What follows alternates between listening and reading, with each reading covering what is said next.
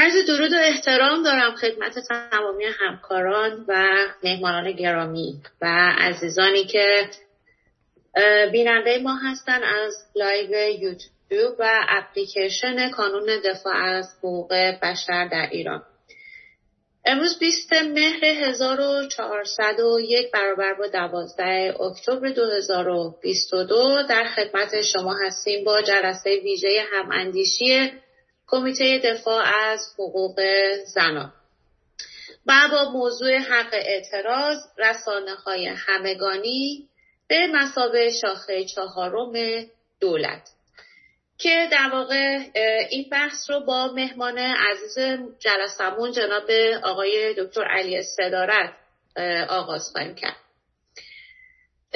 در ابتدا من از جناب آقای صدارت خواهش می‌کنم که یک مقدمه ای داشته باشیم در مورد این موضوعی که انتخاب شده برای بررسی.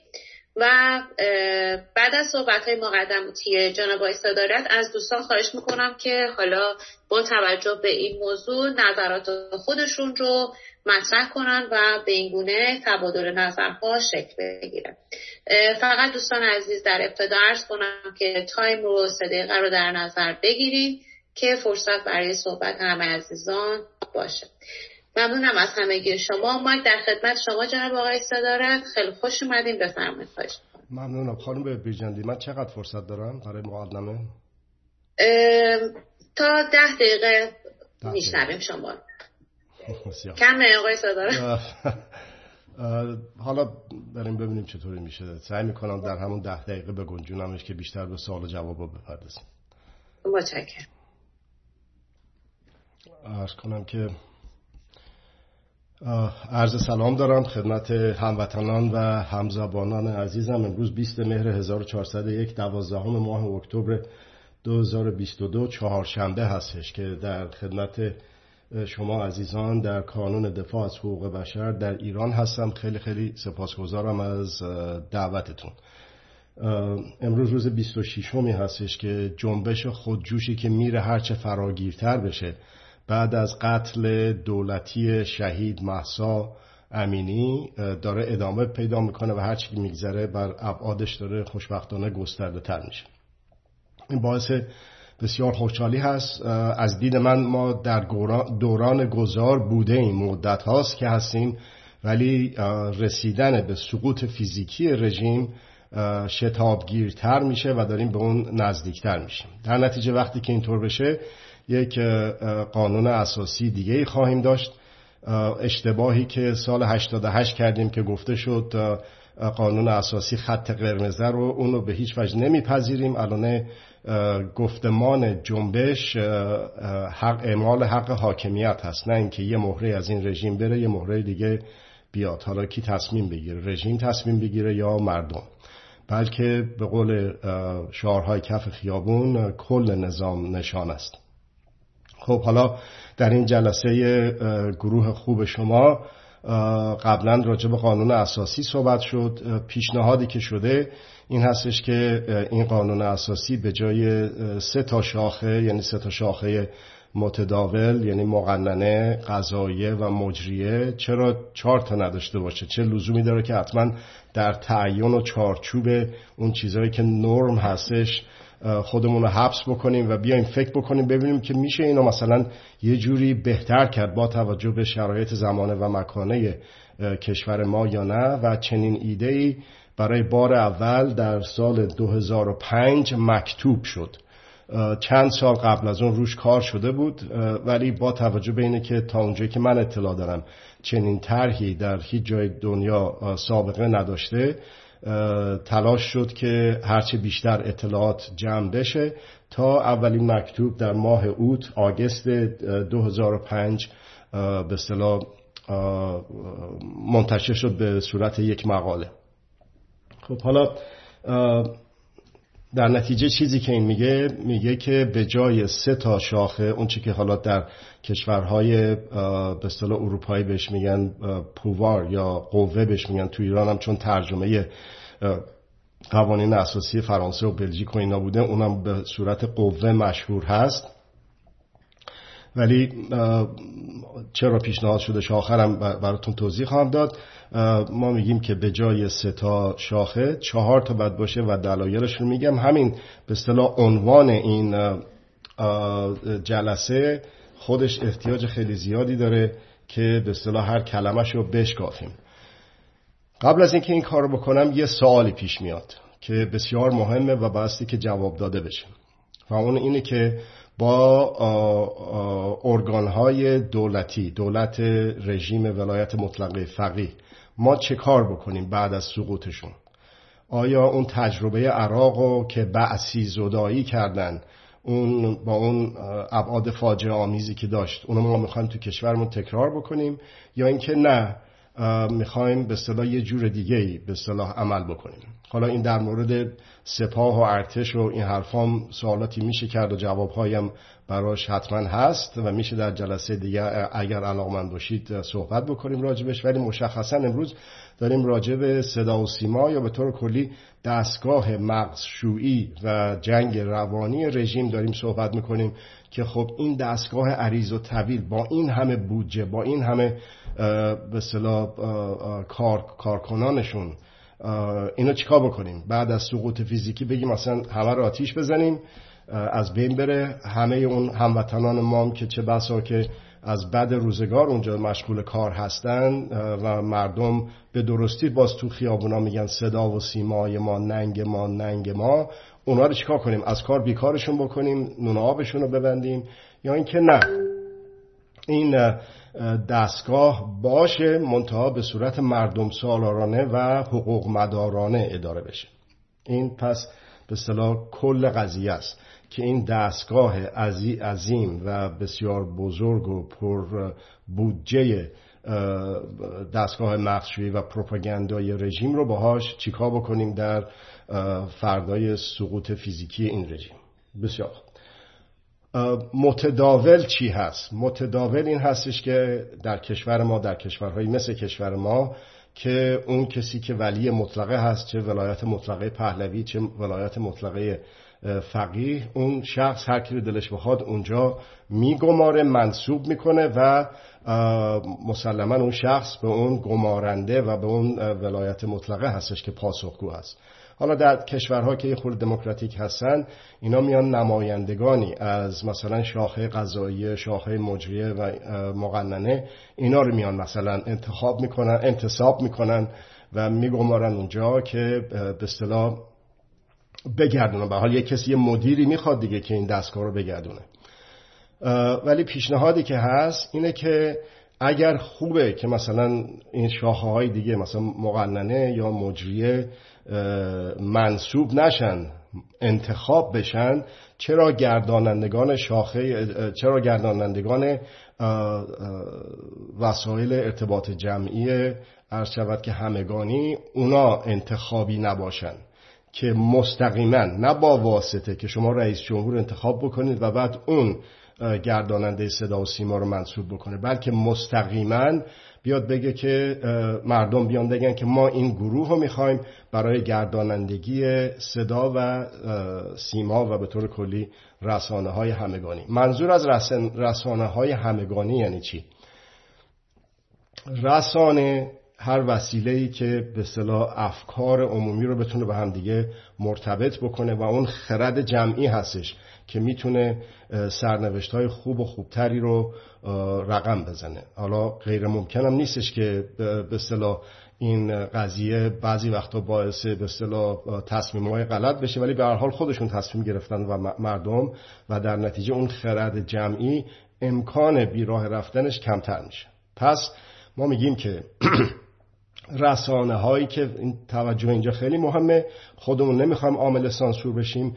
رسانه هایی که مردم پولشو میدن.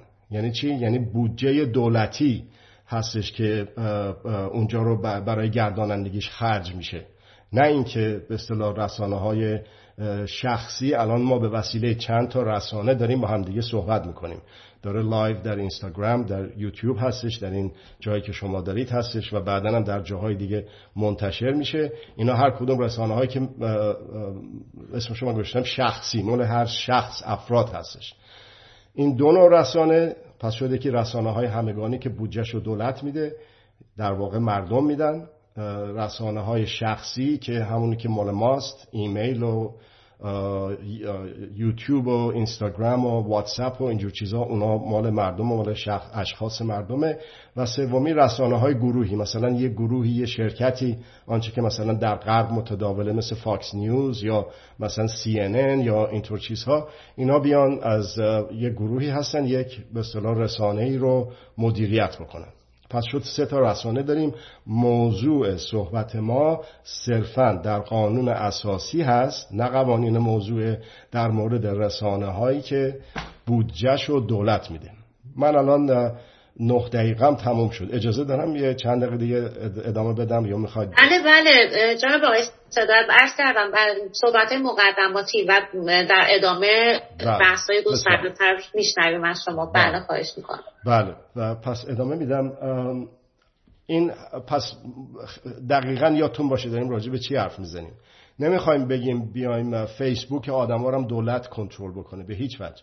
حتی رسانه های خصوصی هم اگه که پیدا شد یه گروهی خواستن با پول خودشون یه شرکت بزرگی بود یک تلویزیون داشته باشن اونا می‌تونن بر اساس قوانین موضوعه کشور می‌تونن به اصطلاح کارشون رو انجام بدن.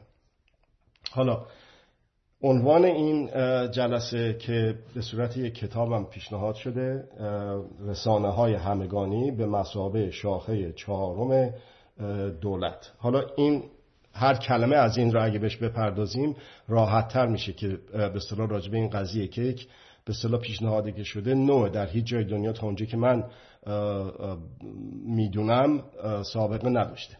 رسانه رو گفتم معنیش چیه از دید من؟ رسانه های همگانی رو براتون عرض کردم که معنیش چیه. بعد گفتم که به مسابه چرا نگفتم به عنوانه؟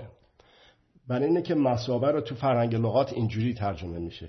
مسابه به معنی منزلت مرتبه اندازه درجه حد. یعنی در واقع گردانندگان رسانه های همگانی همون درجه و منزلت و اندازه اعتبار و مسئولیت غذایی رو که شاخه مجریه که شاخه مقننه که شاخه غذایی داره از اون برخوردار هستن. که یه کسی را خوش نیامد نتونن بگیرن زندانش بکنن کمان که الان می‌بینیم که بسیاری از کسانی که تو زندانهای سیاسی هستن از رسانگران هستن. شاخه چهارم هم که عرض کردم براتون در کنار و به مسابه شاخه چهارم در کنار مقننه مجریه قضاییه و شاخه چهارم که رسانه های همگانی است منظور از دولت اینجا ما تو ایران یا به طور کلی کشورهایی که توتالیتر هستند و دیکتاتوری هستند خط و مرزی بین دولت و حکومت وجود نداره متاسفانه. مثلا در ولایت مطلقه پهلوی دولت اصلا یه فرد بود. در ولایت مطلقه فقیه دولت یه فرده که بر جان و مال و ناموس مردم بستیت داره. دولت به انگلیسی ستیت به آلمانی شتات به فرانسه اتا. اون شاخه اون شامل شاخه های مختلف دولت میشه از جمله حکومت که شاخه مجریه هست. آنچه که من حکومت ازش ذکر می‌کنم منظورم شاخه مجریه هست. بسیار باب هست که در ایران دو میگن دولت روحانی دولت رئیسی. هیچ اصرار و لجبازی هم نیستش که کدوم لغت باید چیکار کرد. فقط من می‌خوام ببینیم منظورمون چیه. اشتباه سوء تفاهم نشه. این یه طرح جدیدی است بدی است ابتکاری است که سابقه نداشته. چیزی که اصلا لازم نداریم از همون ابتدا سوء تفاهم هست. پس ما داریم راجع به دولت به عنوان از قبلم می‌گفتن. می‌گفتن دولت شاهنشاهی ایران حکومت دکتر محمد مصدق مثلا. ولی باز میگم این دولت و حکومت هی تو هم میرن به خاطر اینه که بعد از کودتای 28 مرداد که اصلا دیگه همش شد به اصطلاح مصدر بیم, و امیدم شد. در نتیجه داریم راجع به این صحبت می‌کنیم. حالا من ممنونم که یه دو دقیقه سه دقیقه به من اضافه وقت دادید در ابتدا. فکر می‌کنم برای شروع بحث خوب باشه. اگر که اجازه بدید میکروفونم رو قطع می‌کنم و آماده هستم که با کمال میل اگه سوالاتی باشه جواب بدم. خواهش می‌کنم. سپاسگزارم جناب آقای صدارت. بله جناب آقای شایگان بفرمایید خواهش می‌کنم. وقت خدمت همه عزیزان. خدمت آقای صدارت عزیزم سلام عرض می‌کنم. در مورد رسانه ها آقای دکتر صحبت کردی و من یک سوال مشخص دارم. در مورد سانسور البته صحبت کرد سانسور در رسانه ها ببینید یک رسانه هایی داریم که خب دولتی هستن مثل رادیو و تلویزیون صدا و سیمای میلی که خب سانسور وحشتناک درش انجام میشه. از زمانی که رسانه های اجتماعی فراگیر شد خب خیلی آگاهی رسانی اطلاع رسانی بیشتر شده. ولی متاسفانه ما داریم می‌بینیم که همین رسانه های اجتماعی هم درش سانسور هست. یک مثال می‌زنم. در شبکه توییتر اگر یک شخصی رو که حالا من نمی‌خوام اسمش رو بیارم نمی‌دونم اصلا اجازه دارم اسم بیارم یا نه. یک شخصی که ایرانیول اس هست از ایران به قول معروف توی یک رسانه خیلی معتبر امریکایی فعالیت می‌کنه و به کل به, به اصطلاح خودمون خونشویی می‌کنه. حالا شما اگر تو توییتر بیاید در مورد این شخص بر علیه این شخص. یک جمله بنویسید. فلفو بلاک میشین به مدت دو هفته. آیا این سانسور هست یا نه؟ و چرا اصلا باید همچین چیزی باشه تو یک فضای باز رسانه‌ای توی کشوری که ادعای دموکراسی می‌کنه مثل امریکا؟ چرا باید همچین چیزی وجود داشته باشه؟ من سوالم اینه. ممنونم. ممنونم آقای شایگان. جناب آقای صدارت در خدمتتون هستیم. بفرمایید خواهش می‌کنم.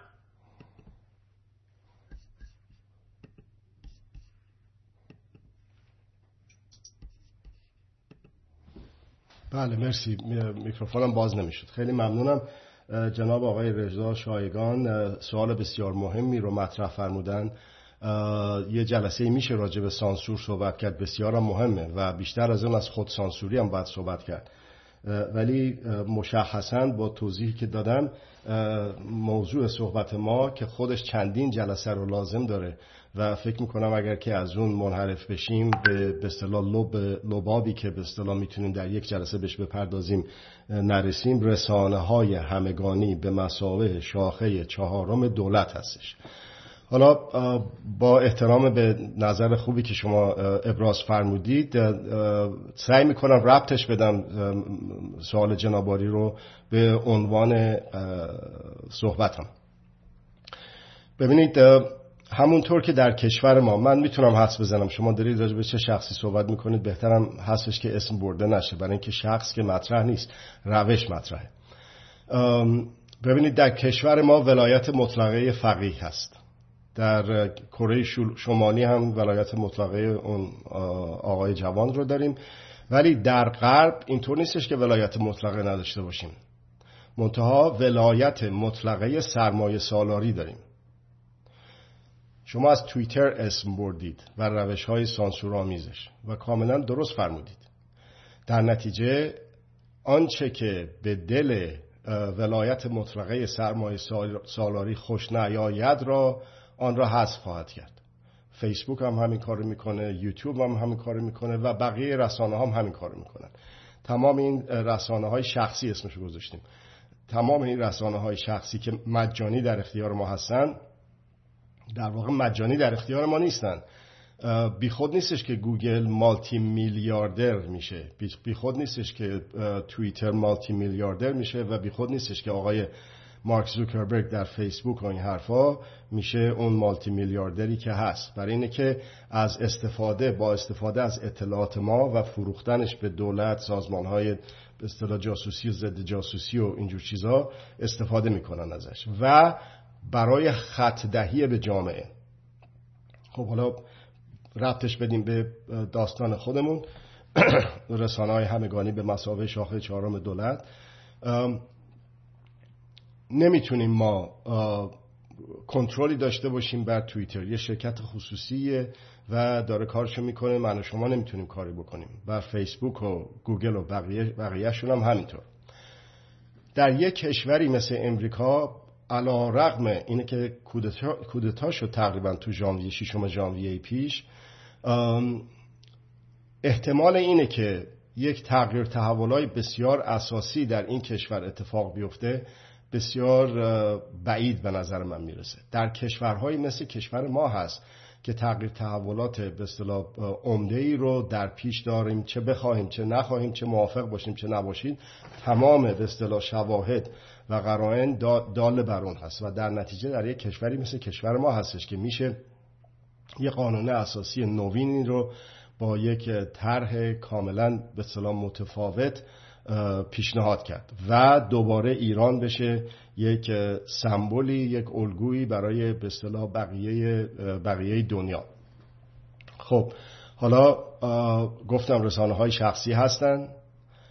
اگر که فرض بکنیم که شاخه چهارم دولت به مسابه رسانه های همگانی به مسابه شاخه چهارم دولت حقوق مدار پاگیر و جاگیر بشه با توجه به امکاناتی که در اختیارش هست همینی که شما به درستی ازش اسم بردید و یاد کردید رو اون می‌تونه موضوع چندین و چند برنامه های مستند بکنه تحقیقاتی بکنه و به مردم اعلام بکنه و اثرگذار باشه در تمام دنیا.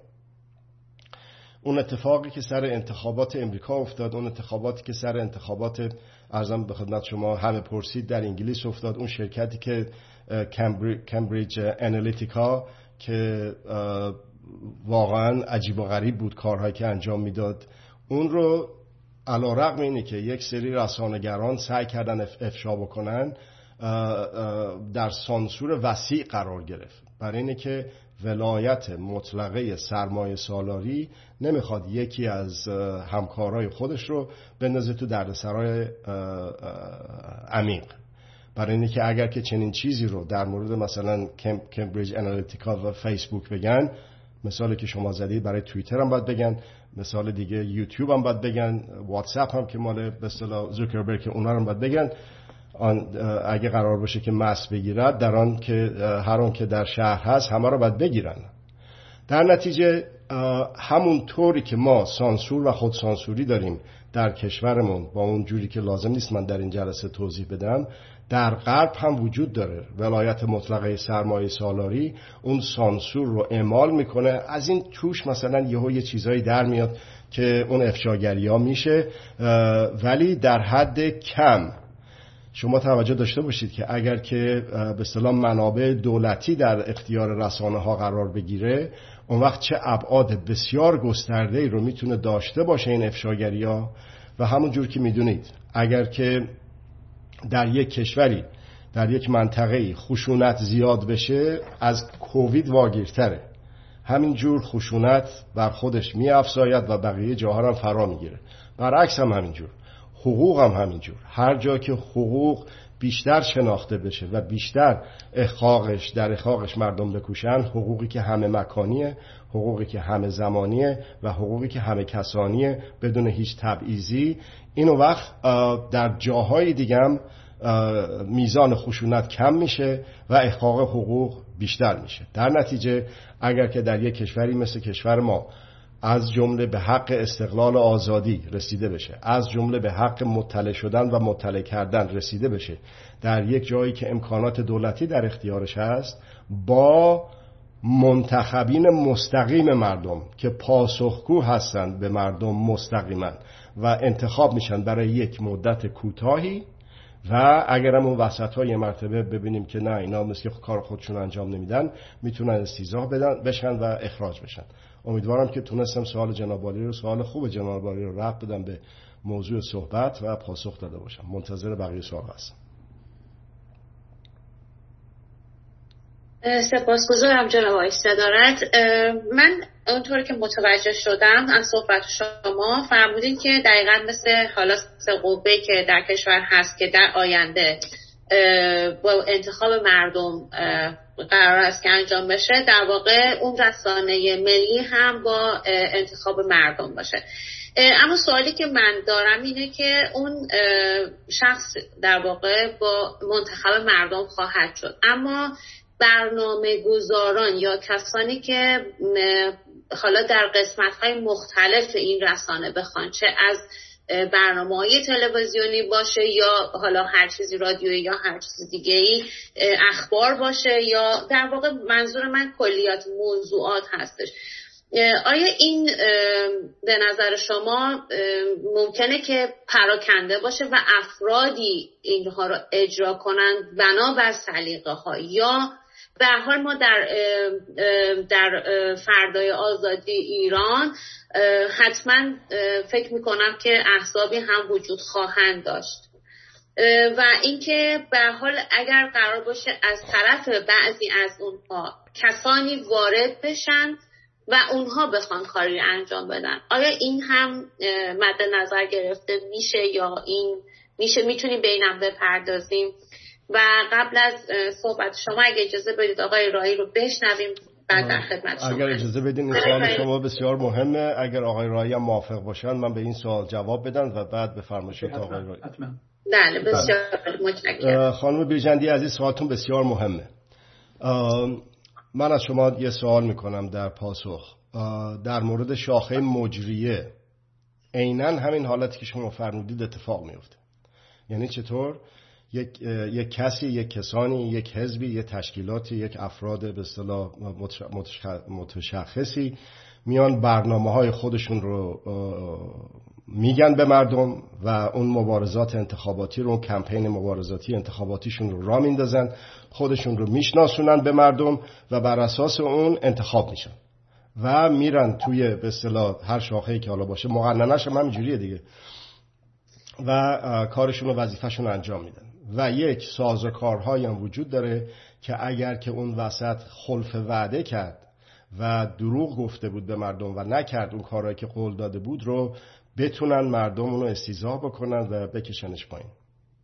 پس اینم یه چیز به بسیار بسیار مهمیه و سابقش هم هست در شاخه شاخه های دیگه سراسر دنیا که میان در کمپین انتخاباتیشون در مبارزات انتخاباتیشون میگن که من چی هستم کی هستم چی فکر می‌کنم راجع به گردانندگی شاخه چهارم رسانه های همگانی. و یکی ممکنه بگه که نه من می‌خوام از اول تا آخر راه های بم درست کردن و اعدام کردن و اینجور چیزها رو درست یاد بدم پشت تلویزیون. یکی میگه نه من می‌خوام بیام بگم که بایستی که مثلا در صلح و ساختن و افزایش سرمایه های اجتماعی و حقوق مداری کار کرد. این دوتا عقایدشون رو می‌ذارن به دارم راجع به رسانه ها صحبت می‌کنم. عقایدشون رو می‌ذارن به به اصطلاح دادگاه قضاوت مردم و بر اساس اون مردم اونا رو انتخاب می‌کنن. و دوبارم تاکید می‌کنم اون وسط هم اگه لازم شد میشه اونا رو استیزاه کرد و از اون مقام کشید پایین. امیدوارم جواب سوال جناب علی داده بله متوجه شدم. پس در واقع منظور شما اینه که تو شاخه های پایین تر هم در طبقات پایین تر هم نظارت مردم تاثیر گذاره و یعنی غلبه داره نظارت مردم. شاخه پایین تر و بالاتر نیست. این همونطوری گفتم به مسابه شاخه چهارم. یعنی همون منزلت همون قدر همون حد همون اندازه که شاخه مقننه مجری غذایی داره گردانندگان شاخه چهارم هم دارن. در نتیجه اون امنیت غذایی رو هم خواهند داشت و درست عین همون گردانندگان حالا خیلی چیز واضحش شاخه مجری است که میشه اونو استیزا کرد رئیس جمهور حتی به اصطلاح معزولش کرد و به این ترتیب. بله. وعده شدم. ممنونم از شما جواب دادن. آقای رایی با عرض پوزش بفرمایید. خواهش می‌کنم. خواهش می‌کنم احتیاج به پوزش نیست. با سلام به شما آقای صدارت گرامی و دوستان گرامی. بنابراین با این توضیحاتی که شما دادین صحبت شما این هستش که حالا می‌خواد این هر کدوم از این ارکان باشه هر کدوم از این شاخه ها باشه چه قوه مقننه باشه چه قوه غذایی باشه چه رسانه باشه. موقعی که درونش دموکراتیک نباشه دموکراتیزه نباشه حقوقی نباشه می‌تونه ایدولوژیک بشه می‌تونه مرامی بشه و حالت انحصار خطر انحصار یا خطر فیلتر کردن و جهت یابی خاصی رو به اطلاع دادن داره. در واقع این شاخه چهارم رسانه لازمه که همواره حقوقی عمومی باقی بمانه. هم عمومی باقی بمانه هم حقوقی. و برای اینکه حقوقی و عمومی باقی بمانه لازمه که در این رکن این شاخه چهارم یا رسانه همواره در درونش حقوقی باقی بمانه دموکراتیک باقی بمانه. سوال من این هستش که این اداره این درون این شاخه چگونه باشه که مثل رسانه های فعلی در دنیا نباشه؟ به این صورت که در حال حاضر حدود پنج هزار خبر روی شاخه روی آنتن خبرگزاری ها میره حدود هفتاد هشتاد تا خبر انتخاب میشه از این پنج هزار تا. و مسلمه که موقعی که از پنج هزار خبر هفتاد هشتاد تا خبر انتشار عمومی پیدا می‌کنه در سطح دنیا. مسلم یه سری خبرهای اساسی این وسط گم میشه. یا خبرهایی این وسط ارزش پیدا می‌کنه که ممکنه در واقع در خدمت جمهور مردم همه مردم نباشه در خدمت قدرت های خاصی باشه. چگونه می‌توانیم سازماندهی درون این رسانه رو تنظیم کنیم؟ که این رسانه از انحصار بیرون بیاد. دو این رسانه مجری فقط باقی بمانه نه تصمیم گیرنده. مجری اونهایی که تصمیم می‌گیرن آیا می توانند در درون این رسانه باشند؟ مثل قوه مغننه مثلا قوه مغننی رسانه در درون رسانه داشته باشیم. یا لازم است که خودمون ارگان تصمیم گیرنده برای رسانه مستقل از خود این رسانه از این شاخه چهارم باشه. مرسی خیلی ممنون. بله سوال بسیار خوبی بود. ممنونم ازتون آقای رای. ببینید این چیزی که شما یه دغدغه ای رو شما گزارش کردید و دغدغه و نگرانی بسیار واردی هم هست. برای اینکه اینقدر چوبشو خوردیم در سراسر دنیا. منحصر به ایران هم نمیشه. ما ایرانی ها شاید بیشتر. ولی مثلا همون فرانسه که شما زندگی می‌کنید یا من در امریکا زندگی می‌کنم همین مسائل هست متاسفانه. ولی اون سوالتون رو ببرید برای شاخه مجریه. یعنی همون سوال رو میشه واسه شاخه های دیگه مثلا شاخه مقننه. همون سوال رو میشه مطرح کرد واسه شاخه های دیگه که افرادی میان برنامه به اصطلاح عملشون رو نحوه فکر کردنشون رو ایده هاشون رو به اصطلاح قضاوت مردم می‌ذارن. در مبارزات انتخاباتی ده نفر شرکت می‌کنن. دو نفرشون رأی می‌گیرن اونا میرن اون تو و بر اساس قول و قرارهایی که گذاشتن شروع می‌کنن به عمل کردن. درست مثل حکومت شاخه مجریه درست مثل مثلا شاخه مقننه این چه کار بکنیم که از انحصار بیرون بیاد؟ این چیزی که به نظر من می‌رسه برای مثلا هر استانی دو سه نفر بر اساس جمعیتشون هم میشه اون رو به اصطلاح بالا پایین بود انتخاب میشن. و این دو سه نفر یک مجلسی رو مجلس شورای ملی رسانه های همگانی این فرق داره با شاخه مقننه اصلا ربطی به اون نداره. این مجلس فقط سیاست گذاری دستورالعمل ها اینه که چی پخش بشه چی پخش نشه و چه جوری پخش بشه چه جوری برنامه تهیه بشه اونا رو فقط این مجلس شورای به اصطلاح رسانه های ملی فقط کارش اینه قانون گذاری نیست. دستورالعمل نوشتن هست واسه اینه که چجوری به اصطلاح این گردانندگی بشه. در نتیجه در اون به اصطلاح 50 نفر 60 نفر 70 هر چقدر که بشه اونا به شور میشینن مثل مثلا تقریبا آلمان که شاخه مجریه از توی شاخه مقننه میاد بیرون. از توی این شورای نمایندگان رسانه های ملی یک عده انتخاب میشن برای به مدیریت عامل. برای اینکه چجور به هر حال این گردان، گردانندگیش اتفاق بیفته. در مقیاس بزرگ در مقیاس کشوری.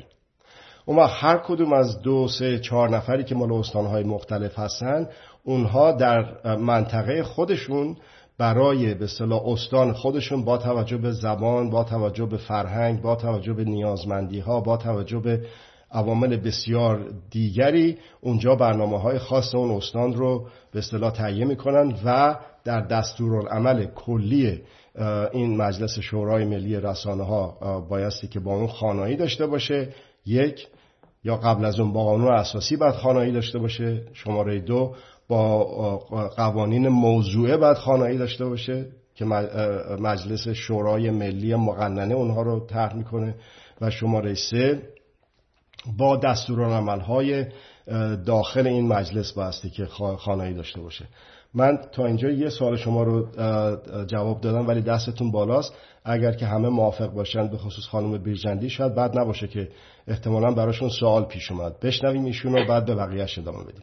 خواهش می‌کنم. بله حتما. بفرمایید جناب بله از توضیحات شما که مورد توافق من هست و من قبول دارم. من منظورم از این صحبت ها شنیدن این توضیحات بود و در واقع می‌خواستم که این در گردش فکری باشه. اما نه دستم به این علت بالا آوردم که به یک نکته دیگه توجه کنم. گاهی اوقات ما به نوشته ها توجه می‌کنیم ولی گاهی اوقات لازمه به بین نوشته ها توجه کنیم. بین خطا توجه کنیم. یه بین خطی که الان به وجود آمده در سطح رسانه های دنیا این هست که ما خب حالا اینه که شما گفتیم برای رسانه ملی هستش رسانه عمومی حقوقی هستش که اسمش شاخه چهارم دولت هست. اما رسانه های خصوصی هم وجود دارن. کاری رو که رسانه های خصوصی می‌کنن همین کاری هستش که رسانه های در واقع جاری می‌کنن. یه خبر رو فراوان تکرار می‌کنن. یک تفسیر رو فراوان تکرار می‌کنن. یک موضوع رو مرتب تلقین می‌کنن. و بنابراین رسانه ملی عمومی که مورد نظر شما هست چگونه با این کارهایی که نوشته ای نیست بلکه عملی است انجام میشه می‌تونه مقابله کنه؟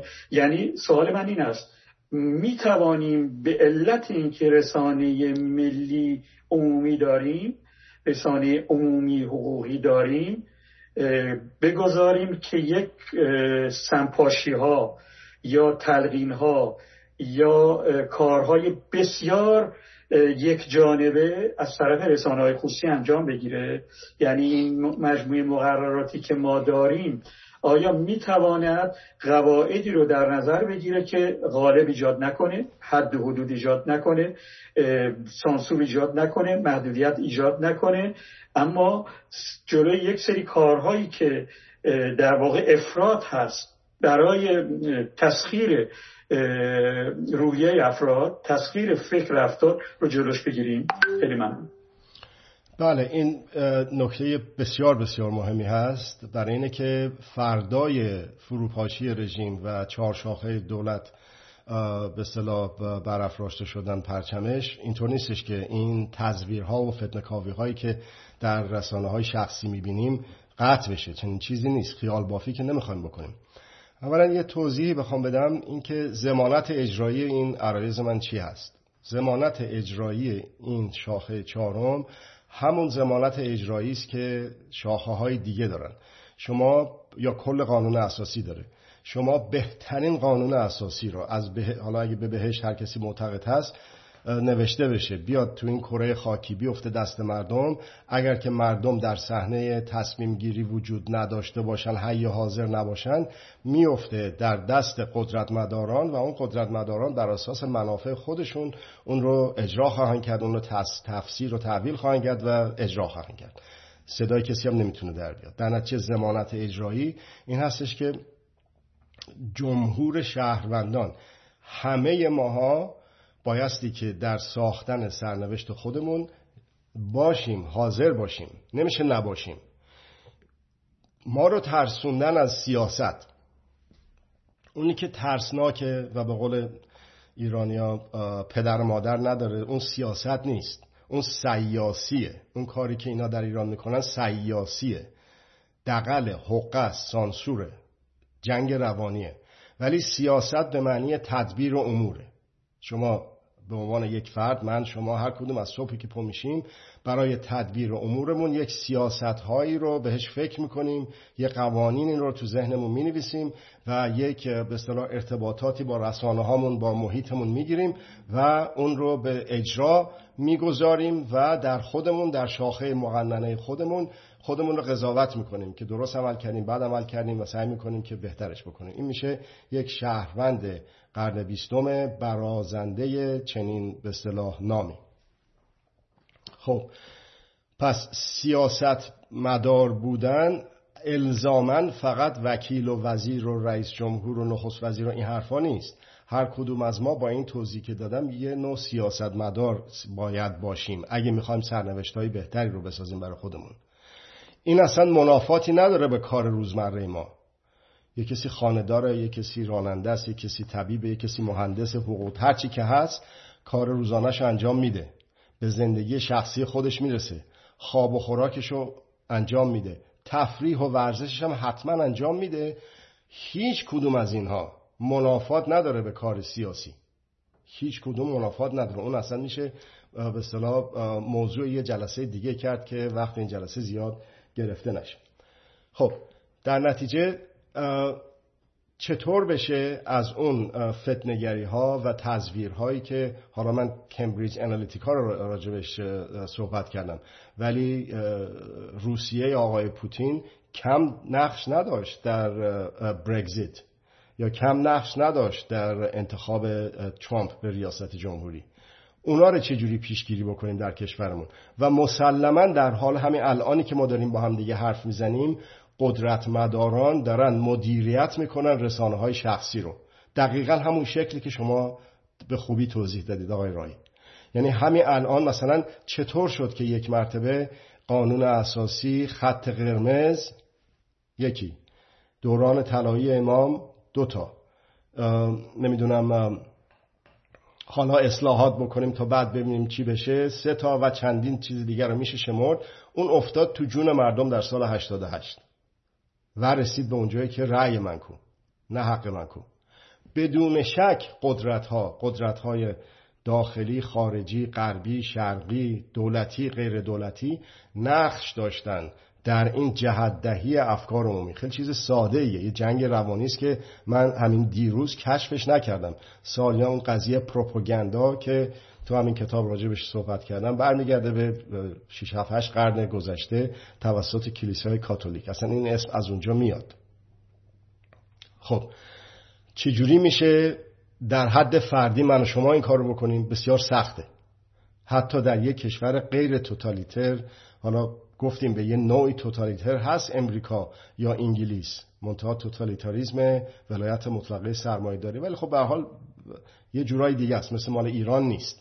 اینطور نیستش که شما دهنتون رو باز کنید به قول آقای خمینی زبانها رو ببرن گردنها رو بزنن قلمها رو بشکنن که دیگه به این, به این شوری نیست. در فرانسه این شکلی نیست تو امریکا هم که این شکلی نیست. خب ولی امکانات ما محدوده. شما مثلا چند تا دوست دارید تو فیسبوک یا من چند تا دوست دارم تو فیسبوک؟ چند تا فالوور تو توییتر و نمی‌دونم اینستاگرام و اینا داریم. ولی وقتی که پولمون رو می‌ذاریم رو هم دیگه به عنوان مالیات به عنوان درآمدهای دولتی. و این درآمدهای دولتی رو خرج کارهای متفاوت می‌کنیم. از جمله رسانه هایی که همین الان داره پولش داده میشه. و از اون استفاده می‌کنیم واسه کارهای حق مدارانه کنش های حق مدارانه تحقیقات حق مدارانه اون امکاناتی که مثلا در اختیار یک بودجه دولتی می‌تونه داشته وجود داشته باشه من شما که نداریم که. در نتیجه اون می‌تونه اصلا ببینید این افشاگری هم که شده در مورد کمبریج انالیتیکا و غیره اونا رو به اصطلاح رسانه های بسیار پر بودجه و ثروتمند تونستن این کار بکنن. من و شما عادی که چنین امکانی برامون نیستش که بشینیم اینا رو تحقیق بکنیم از صبح تا شب. در نتیجه اون منتخبین مستقیم مردم به عنوان گردانندگان رسانه های همگانی که مشخصا با تکرار معکد بس اینو ذکر کرد که خودمون سانسورچی نمی‌خوایم بشیم رسانه های ملی یعنی اونهایی که بودجهش ما مردم داریم میدیم. مال ماست مال خودمونه. پس گردانندگیش هم توسط ماست و از جمله بایستی که ما بتونیم عقل هامون رو فکر هامون رو به در اختیار همدیگه بذاریم در افکار عمومی و بتونیم با همدیگه مشورت بکنیم و بریم کار کنیم. گفت عقل را با عقل دیگر یار کن امرهم شورا بخوان و کار کن. برای اینکه بتونیم عقل رو با همدیگه یار بکنیم اون امکاناتی که بودجه دولتی در اختیارش هست می‌تونه برای ما به اصطلاح فراهم بکنه. کارشون اینه اون کارمندایی که اونجا هستن. با بودجه عظیمی که دارن. همینجا باید بگم من الان دولت ایران هر سه قوه هیچ ابایی ندارم در مورد قوه مقننه مجریه و قضاییه‌ای که در ایران الان داریم بهش بگم قوه. برای اینکه قدرت قوه است.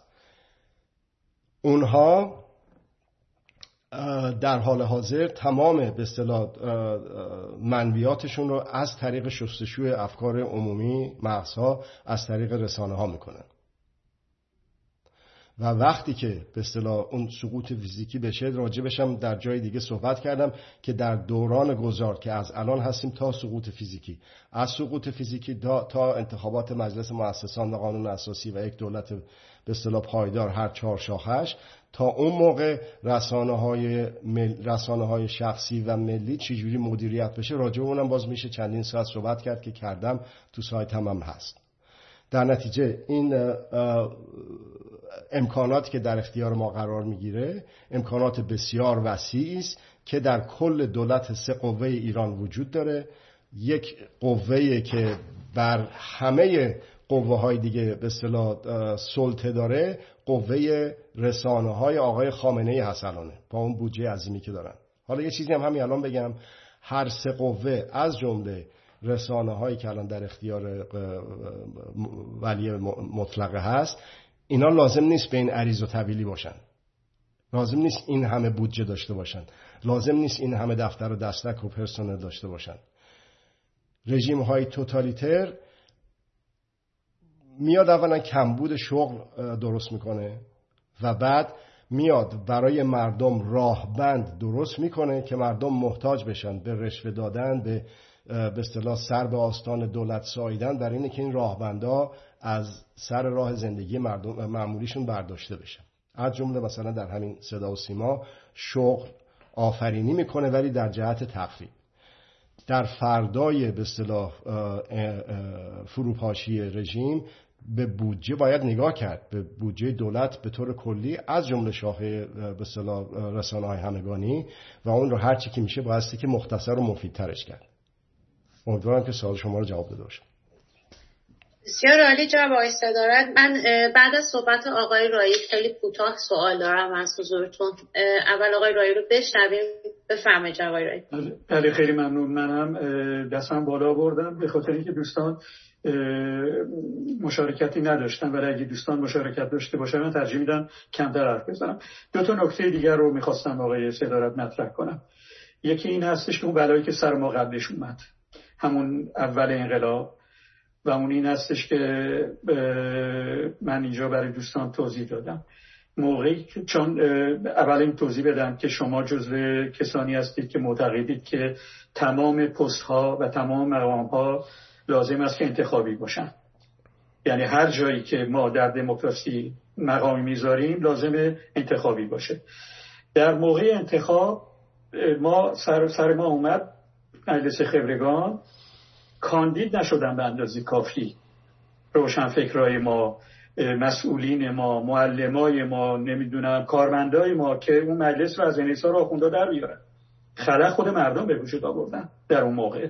حالا یکی از دوستان ما اینجا توضیح داد شاید به خاطر این بودش که از همون اول از این جمهوری اسلامی بعد از اون شعار آریا نه به جمهوری اسلامی نامید شدن چون جمهوری اسلامی نمی‌خواستن که انقلاب کردن.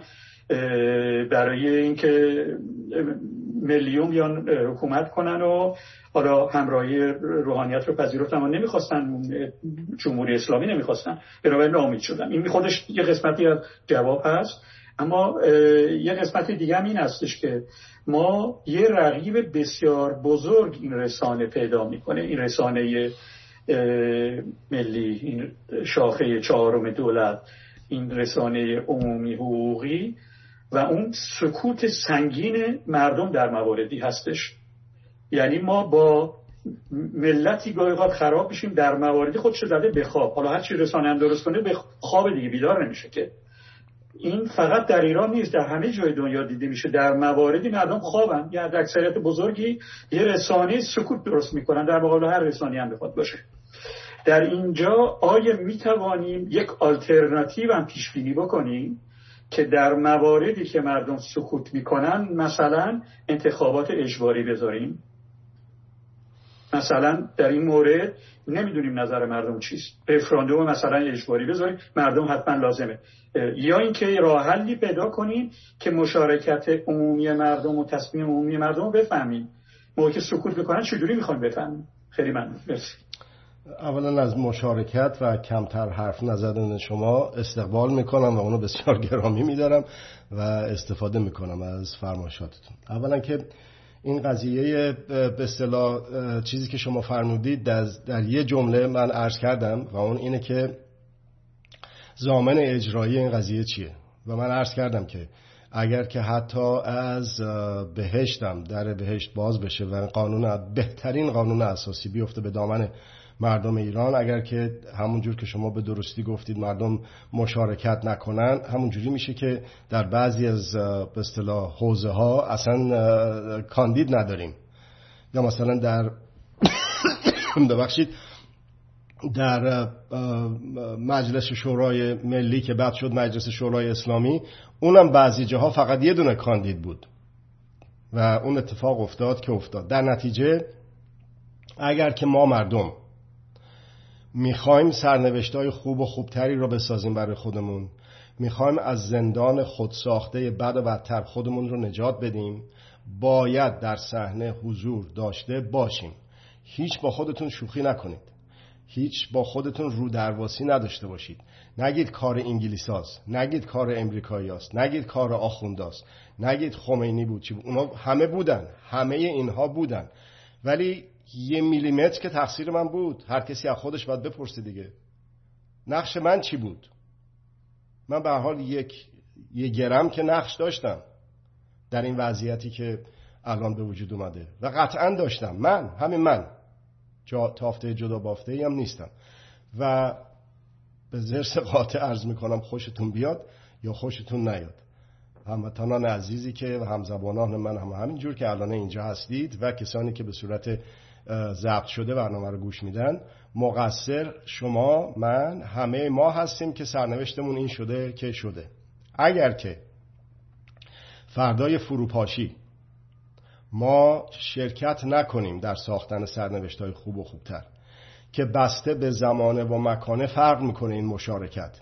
ببینید الان آقای رایی نیومده به مردم ایران به اون دختر بچه هایی که واقعا چه شعف و شوری آدم بهش دست میده. اشک شوق به چشم آدم میاد. این دختر بچه ها رو تو خیابون نگاه می‌کنه که نمیپذیرن. آقای رایی نگفته این کارو بکن اون کارو نکن. من نگفتم. آقای شفایی نگفت. هیچ کدوم از ما نیومدیم بگیم که شماهای باید این کارو بکنید. این مثلا مسئول وزارت آموزش پرورش بیرونش کنید. بهش همون چیزهایی که برازندش بود. بگید و از مرسه بنزینش بیرون. اینها با قوه خلاقیت و ابتکاری که در هر انسانی هست در اون زمان و مکان استفاده کردن و اون عمل خوب انجام دادن در کف خیابان ها همینجور. داره کم کم اعتراضات به اعتصابات داره به اصطلاح کم کم نشر می‌کنه. اینا همه این به صورت ریشه‌ایه از بالا به پایین و دستوری نیست ریشه‌ایه. برای همینه که موفقه. برای همینه که رژیم کم آورده. خیلی پول می‌ذارن سر این سرکوب ها خیلی وسیله دارن از سراسر سر دنیا. ولی چی شده که اینا نتونستن موفق بشن؟ چی شده که از درون خودشون هرچی میگذره بیشتر و بیشتر ریزش دارن؟ از نیروهای از قوای سرکوب. برای اینکه حرکت مردم یک حرکت حقوقی خشونت زدا بوده. اسلحه هست در دست سرکوبگر ولی بی اثر شده. اسلحه هست ولی بی اثر شده. دوست عزیز آقای دکتر دلخواسته در سال 57 توی ارتش بودن. اسلحه بود در دست گارد جاویدان. دستچین ترین های ناب ارتش شاهنشاهی بودن. دستور تیر که می‌داد یا هوایی می‌زد یا می‌زد با آسفالت. الان هم همون جوری داره میشه کم کم. اینجا و اونجا می‌بینیم که به مردم میپیوندن. در نتیجه زمانت اجرایی همه اینها خود ما مردم هستیم و اینه که در صحنه بمونیم. الان مدیریت این قضیه که الان می‌بینیم اینا همه مردمی بوده. به خاطر اینکه بودن در صحنه. حالا آیا لازمه که 24 ساعت سال به دوازده ما مردم تو خیابون باشن؟ لازم نیست و نخواهد بود. در شرایط مکانه و زمانه خودش این رو ایجاب خواهد کرد. ولی همش هم این نیست. مثلا چطور شد که توی مثلا آلمان یا توی سوئد یه نفر با کردیت با کارت اعتباری شهرداری سی یورو مثلا تو باک بنزین ماشین شخصی خودش بنزین می‌زنه مجبور به استعفا میشه. ولی آقای خاوری با و امثال هم با هزارها میلیارد میدوزن میرن. آقای خامنه‌ای میگه کشش ندیم. ما میگیم چشم کشش نمیدیم. این حاضر بودن در صحنه مردم هست. بیخود نیست. وقتی که اون مؤسساتی که اندازه, اندازه گیری می‌کنن میزان خوشی رو میزان امید و میزان ناامیدی رو میزان عصبانیت رو میزان به اصطلاح افسردگی و استراب رو ما کشورهایی مثل مال ما افسرده ترین ها ناامید ترین ها مردم ما عصبانی ترین ها هستیم. ولی مردم مثلا سوئد و نروژ و دانمارک و این حرفا اونها جزو رده های بالا هستن در امیدوار بودن خوشحال بودن به همدیگه کمک کردن و به این ترتیب. در صورت که اینها در فرهنگ ما هست. به همین ترتیب همینجا خیلی لازمه که در تایید فرمایش آقای رای اینو عرض بکنم. اینه که به جنگ روانی توجه بفرمایید. یه جمله رو راتون نره. جنگ روانی مادر همه جنگ هاست ولی تنها جنگیه که ما مردم می توانیم در آن دفاع پیروزمندانه داشته باشیم از خودمون. خب؟ پس اگر که ما در این جنگ روانی از خودمون دفاع پیروزمندانه می کردیم اون اعدام های اول انقلاب پیش نمی اومد که بگن آقای نصیری رئیس ساواک به محض اینه که هویتش مشخص شد دیگه باید اعدامش بد کرد دیگه. خانم فرخ روی پارسا تا هویتش محرز شد بعد ادامش کرد دیگه. ما در این جنگ روانی شکست خوردیم. اونایی که اعتراض می‌کردن لغتشو به کار میگردن می‌گفتن سوسول.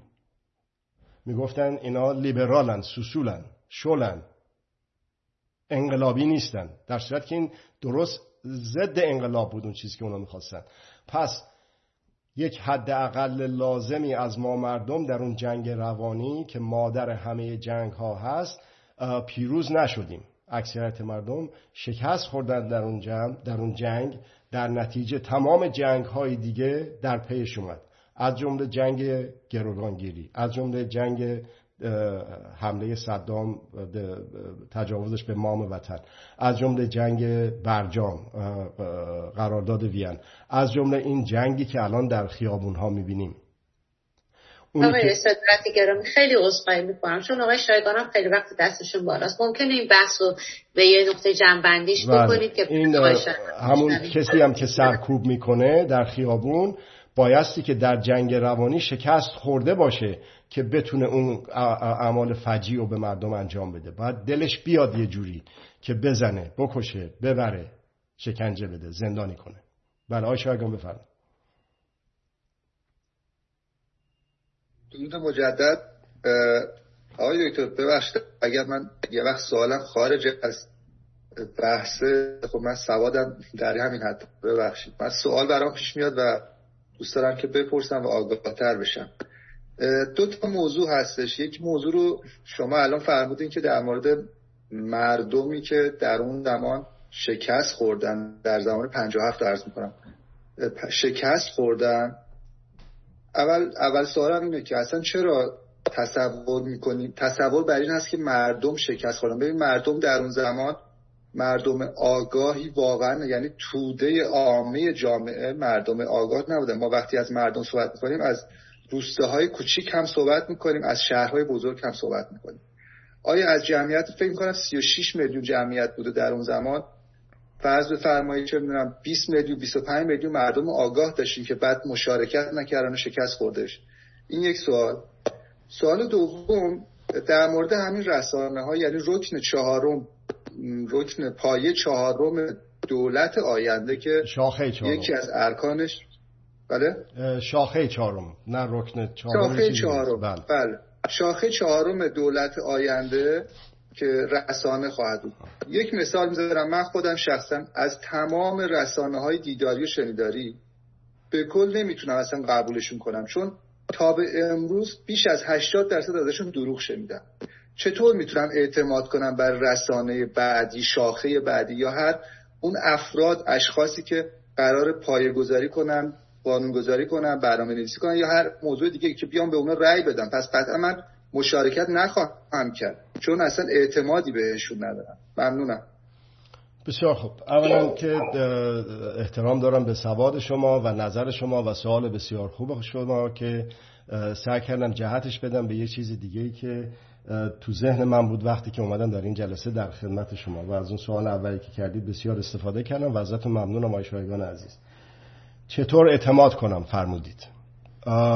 شما تصمیم دارید وقتی که این رژیم فرو ریخت برای به صلاح انتخابات قانون اساسی یا انتخابات حکومت رئیس جمهور یا قوه شاخه مقننه می‌خواید برید شرکت بکنید یا اعتماد نمی کنید اگر نمی کنید اونم یک, یک جورش هست یک نحوه فکر کردنه و بعضیا تحریم می‌کنن انتخابات اونم یه روشیه.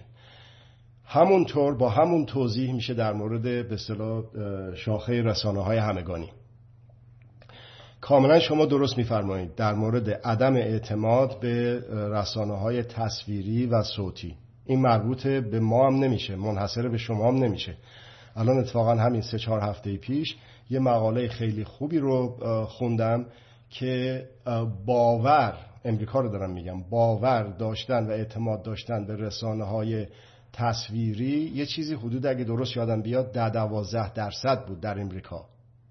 بقیه رو فکر می‌کنن دروغ میگن اینا. همش تصویره و ارز کنم که اطلاعات غلط به مردم امریکا دادن. در نتیجه اینها هست. یه موقع هست میگیم که آقا من که کاری از دستم بر نمیاد. من که نمی‌تونم به اصطلاح تو دل اینو بخونم که می‌خواد بگه می‌خوام من رئیس جمهور بشم بعدا یه جوری دیگه عمل نکنه. پس اصلا شرکت نمی‌کنم در انتخابات.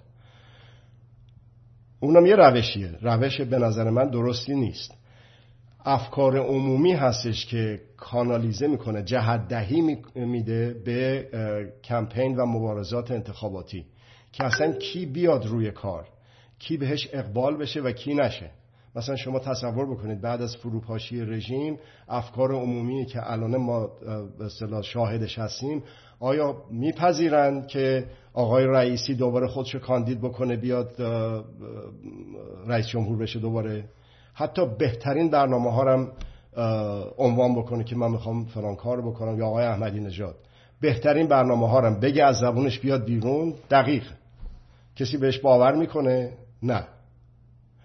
در نتیجه با مشا... اگر که ولی مشارکت نکنیم ما مردم در اون انتخابات قدرت ها میان و همون احمدی نژاد رو تو همون رسانه های شخصی میکشنش بالا. گفته شد که وقتی آقای احمدی نژاد انتخاب شد توی کابینه اسرائیل یه بطری شامپاین باز کردند و به سلامتی این خبر خوش نوشیدن برای اینکه خیلی خوب بود برای دولت اسرائیل یه فنومن یه پدیده مثل احمدی نژاد. اونا که واقعا نمی‌خواد تو کشور ما دموکراسی و مردم سالاری باشه. برای مردم سالاری سالار بودن مردم لازمه. برای سالار بودن مردم اعمال حق حاکمیت لازمه. یه چیز دیگه هم که باید گفت این هستش که هر جامعه هر فردی و در نتیجه به طبع اون هر جامعه ای پیوسته می‌تونه و باید تلاش بکنه که مردم سالارتر بشه. حقوق مدارتر بشه. این برمیگرده به فرمایش جناب در مورد اون 35 میلیون نفری که به اصطلاح در ابتدا چطور شد. همون 35 میلیون, میلیون نفر بودن که یک توده عظیمیشون بدون کمک های خارجی بدون میلیشیا مثل چیریک های فدایی یا مجاهده یا غیر با پیروزی گل بر گلوله تونستن این انقلاب رو به ثمر برسونن. خب بسیار مالی دستشون هم درد نکنه. بسیار کار پسندیده ای بود. دنیا رو وارد یک عرصه و عصر جدیدی کرد. خب ولی متاسفانه اونا رفتن تو خونهشون. نشستن. توی صحنه حاضر نبودن که از همون ابتدا شعارهایی مثل نه روسری نه توسری یا روسری یا توسری اصلا بتونه یه راهپیمایی داشته باشه. به اندازه کافی ما مردم نیومدیم تو خیابون. که دفاع بکنیم از حق پوشش مردم. و به همین ترتیب بقیه بقیه چیزای دیگه. در نتیجه چگونه اعتماد بکنیم زمیر باطن هیچ شخصی رو هیچ کسی نمی‌تونه بخونه علم غیب هیچ کسی نداره. هیچ راه دیگه ای نداریم. بالاخره یکی باید بگردونه دیگه. حکومت رو یکی باید بگردونه. مقننه رو یکی باید قانون گذاری کنه. نمیشه که هیچکی نباشه برای اینکه به مردم آدم نمی‌تونه اعتماد بکنه. یک کسی باید بکنه این کارو. گردانندگی رسانه های همگانی هم بالاخره یک کسی باید اینا رو اداره بکنه. حالا شما بگید که فرمودید که سوالتون رو نوشتم. من چطور اعتماد کنم؟ بسیار مهمه. جواب من می‌دونید چیه آی شایگان عزیز؟ اعتماد نکنید. اصلا اعتماد به هیچ کس نکنید. حتی بهترین آدمی که میاد به قدرت می‌رسه سازوکارهای قدرت یه جوریه که می‌تونه فاسد کننده باشه. اعتماد نکنید. و چجوری اعتماد نکنید؟ با انفعال برید تو خونتون بشینید در رأیگیری ها شرکت نکنید. نه. بر اساس یک انسانی که محدودیت های اندیشه یک انسان متعین رو داره که هممون داریم. شما برید ببینید که کی خوبه بیاد بشینه تو اون دفتر به عنوان ریاست جمهوری یا به شاخه رسانه های همگانی. ولی بمونید در صحنه که آقا اینجا قول دادی که این کار بکنید داری عکسشو می‌کنی. اون وقت اون سازکارهایی که در قانون اساسی حقوق مدار فراهم شده میشه از اونها استفاده کرد و یک کسی رو که انتخاب کردیم رو از اون مقام عزل بکنیم. مردم سالاری فقط انتخاب کردن نیست.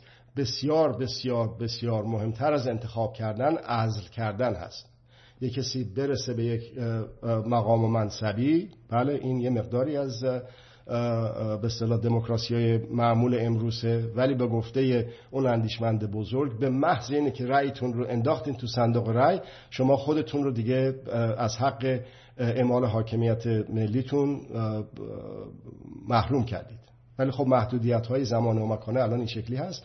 اعتماد نکنید بمونید در صحنه. همون جوری که یک کسی رو اووردید به صحنه به یک مقام و منصبی رسوندینش با انتخابات آزاد اون حق رو هم بایستی که در اون قوانین اساسی و قوانین موضوع باشه و با حضور در صحنه برای عزل اون اشخاص. بله. بسیار ممنون جناب آقای صدارت. من الان اون پرسش که داشتم از خدمتون بپرسم. البته اگر جای اشتباه می‌کنم لطفا منو اصلاح کنید که من اینطور متوجه شدم که این شاخه چهارمی که فرمودین در دنیای دیگر یعنی در دنیای دموکراتیک الان که در کشور غربی حالا هستش نیست در واقع. یعنی همه همون سه قوه هستن. این در واقع آیا این یه الگوی جدید یه کار جدید هست یا یه الگو هست؟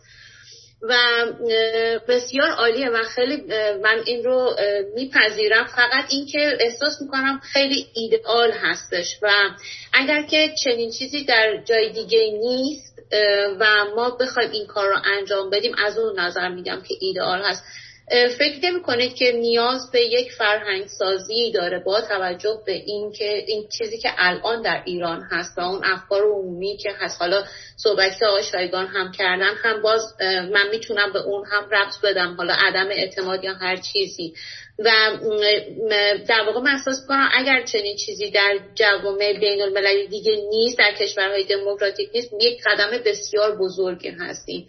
و این فکر می‌کنم که نیاز به یک فرهنگسازی هم داره. حالا خیلی دوست هم نظر شما بشنوم راجع به این. بله، و جواب بدم؟ آقای رایی بشنویم اجازه بدین جواب بدم بعد بریم سراغ آقای رایی اگه بله ببینید بله، همه کشورها چهار قوه ندارن. مثلا چین پنج تا داره. اگه درست یادم بیاد مجارستان هستش که چهار تا داره. ولی اون چهارمی و پنجمی در جهت اعمال قدرت قدرتمداران هست. این اصلا یه چیز دیگه است. در جهت وارد شدن مردم در مثلا در چین یکیش هست ممیزی که چجوری کارمندای دولت و ارتش و فلان حرفا رو انتخاب استخدام کنن اینا. ولی اینی که به اصطلاح رسانه های ملی رسانه های همگانه یک شاخه جدیدی باشن شاخه چهارمی باشن. تا اونجایی که من اطلاع دارم میگم این برمیگرده به بیش از 20 سال پیش. اولین مقالش هم سال 2005 منتشر شد. ندیدم جای دیگه. امیدوارم که اگه کسی دید حتما منو اصلاح بکنه که بگم. در نتیجه نخیر این پیشنهادی که کرده شده یک پیشنهاد جدیدی است. جای دیگه اتفاق نیفتاد فرمودید که نیاز به فرهنگ سازی هست و فرمودید که با توجه به شرایط فرهنگی امروز این شاید ایدئال باشه. یعنی در واقع به درستی هم فرمودید که ممنونم که گفتید که این ایده خیلی خوبی هست ولی یک ایدئاله. نیاز به فرهنگ سازی هست با توجه به شرایط مکانه و زمانه امروز. یعنی در واقع اگه بخوایم ترجمهش بکنیم این هستش که یه نفر بیاد بگه که این خیلی چیز خوبیه. ولی مردم ایران در حال حاضر برازنده چنین چیز خوبی نیستن. همونطور که آقای خاتمی گفت مردم سالاری با کدام مردم؟ مردم سالاری ایدئال هست ولی با کدام مردم؟ با این مردمی که من به عنوان رئیس جمهور محمد خاتمی هستم و می‌بینم اینا الان مردم سالاری اصلا معنا مفهومی نداره که این راجبه مردم سالاری با این مردم صحبت بکنیم. بعد وقت این سوال از اون شخص پیش میاد که کی تصمیم می‌گیره که چه چیزی که خیلی هم خوب هست و ایدئال هست موقعش و مکانش. زمان و مکانش کی هست و کجا هست. کی تصمیم می‌گیره؟ یه نفره یه حزب یه تشکیلات اگر چنین حقی رو برای یک نفر یک حزب یه تشکیلات قائل بشیم از اینی هم که هست بدتر خواهد شد. که یه کسی بیشینه تصمیم بگیره که نه این خب خیلی فکر خوبیه ولی الان یه کمی زوده. الان نمیشه این کار کرد. ایدئاله. حالا من به شما یه چیز رو میگم. ایدئال مگه چیز بدیه؟ ایدئال خیلی هم چیز خوبیه. آدم الگو داشته باشه. شما مثلا به عنوان شما نوعی رو میگم منظورم شخص جنابالی نیست. هر کسی میره دکتر میره فشار خونشو می‌گیره قندشو می‌گیره. چی؟ بر چی این کار می‌کنه؟ برای اینکه ایدئالش اینه که سالم بمونه دیگه. خب نره برای اینکه به هر حال همه آدما هر یه روزی میمیرن دیگه مریض میشن.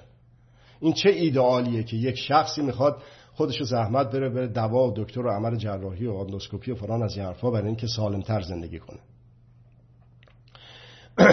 این سلامت طولانی تر رو نگفتن ایدئال حالا ببینیم بعدا چی میشه که مردم برازندش هستن. اینو اعمال کردن که طول متوسط طول عمر از سی چل سالگی رسیده به هفتاد و هشتاد و داره میره به سمت 90 اگه به خاطر کووید نبود که یکی دو سه سال افتاد پایین متوسط عمر. در نتیجه خیلی هم خوب هست. ببینید الان ایدئالی که من در نظرم هست برای گردانندگی یک کشور. مردم سالاریه. یعنی قدرت سالاری نه مردم سالاریه. مردم سالاری مشارکتیه. مردم سالاری مشارکتی مشاورتیه مردم سالاری مشارکتی مشاورتی مستقیمه. یعنی ما مستقیما یه وسایلی در اختیارمون باشه که آقا یه کسی اومد گفتش با جنگ روانی انرژی هسته حق مسلم ماست ما بتونیم رأی بدیم. آقای حق مسلمه ما هست انرژی هسته در کشور آفتابخیز و بادخیز مثل مال ما. اصلا چنین چیز قابل طرح کردن هست یا نیست؟ یا مثلا اسلحه اتمی داشته باشیم یا نداشته باشیم. ایدئال اونه. الان اونجا هستیم. خیر. با فروپاشی رژیم ولایت مطلقه فرداش به اونجا خواهیم رسید. ابدا. ولی در اون جهت حرکت داریم می‌کنیم. یه ایدئالی رو در نظر می‌گیریم. در اون جهت حرکت می‌کنیم. شما از شمال شرقی ایران می‌خوایم برید به جنوب غربی ایران طولانی ترین راه. ایدئالتون که از مشهد برسیم به آبادان. خیلی راه طولانیه. ولی با یه قدم شروع میشه. اون یه قدم رو باید بردارید. نه اینکه بگید ایدئال ایده من رفتن به آبادان اصلا غلطه برای اینکه خیلی طولانیه. میگید نه به این دلیل به این دلیل من می‌خوام برم آبادان. بسم الله اولین قدم رو برمیدارم. در مورد مردم سالاری مشارکتی مشاورتی مستقیم هم همینجور.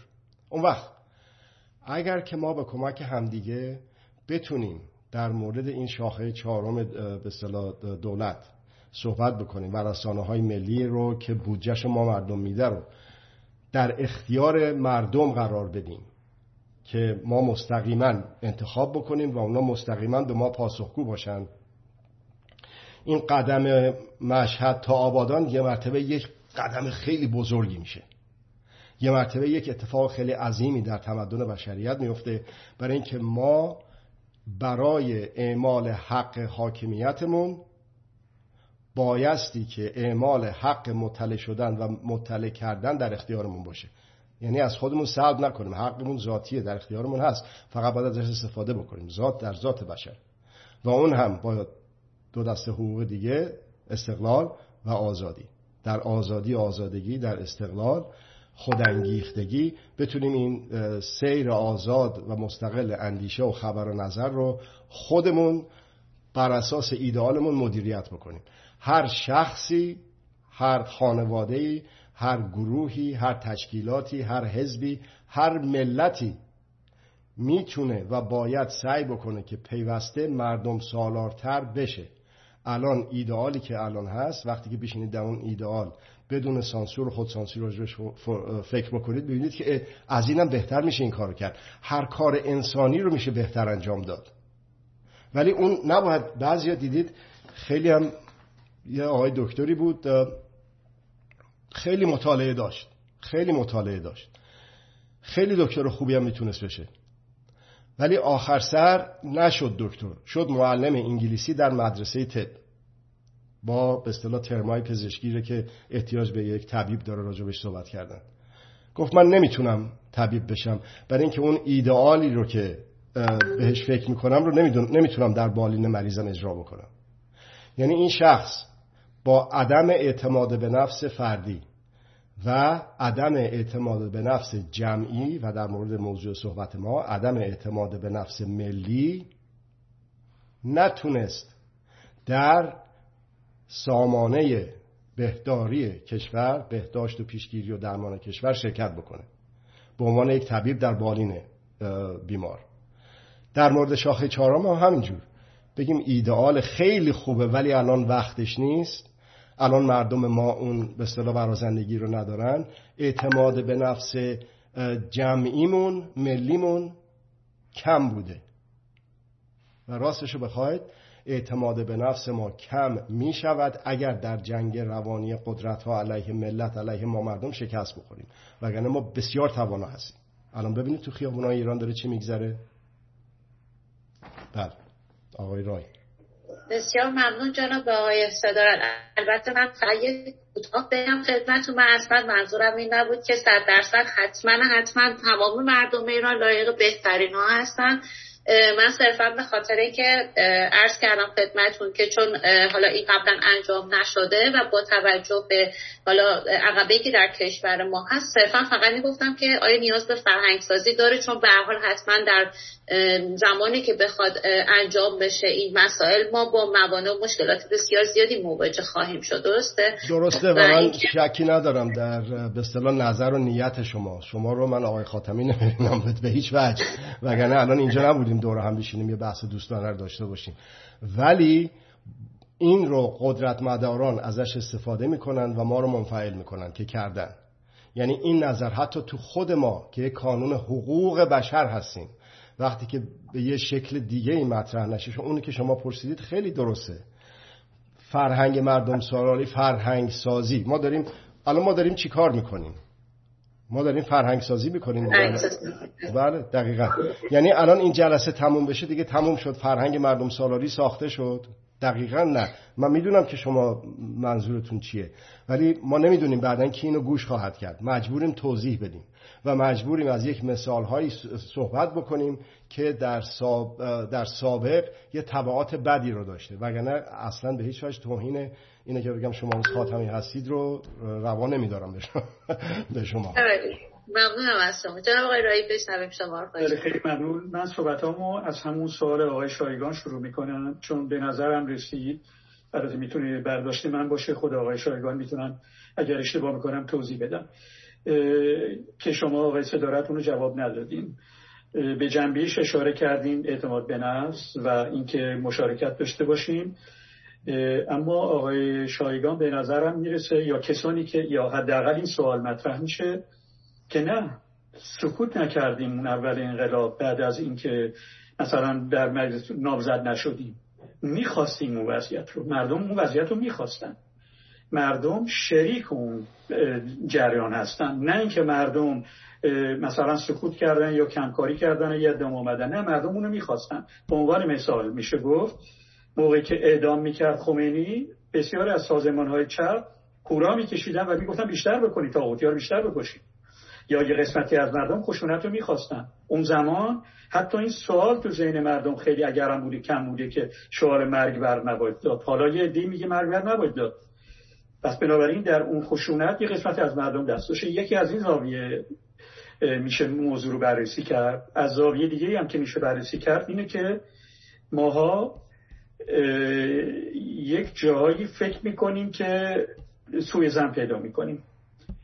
یعنی از مشارکت دست برمیداریم. برای اینکه فکر کنیم یه عده‌ای دارن توطئه می‌کنن دیگه بی‌فایده است. ناامید میشیم. سوء ظن پیدا می‌کنیم یا اینکه اصلا سوء ظن پیدا نمی‌کنیم واقعا اون وضعیت ناسعی هست. بنابراین سریع دست از اقدام برمیگردیم که مبادا آلوده بشیم. به عنوان مثال حکومت موقت آقای بازرگان. جایی که نباید استفاده می‌داد استفاده برای که آلوده نشه.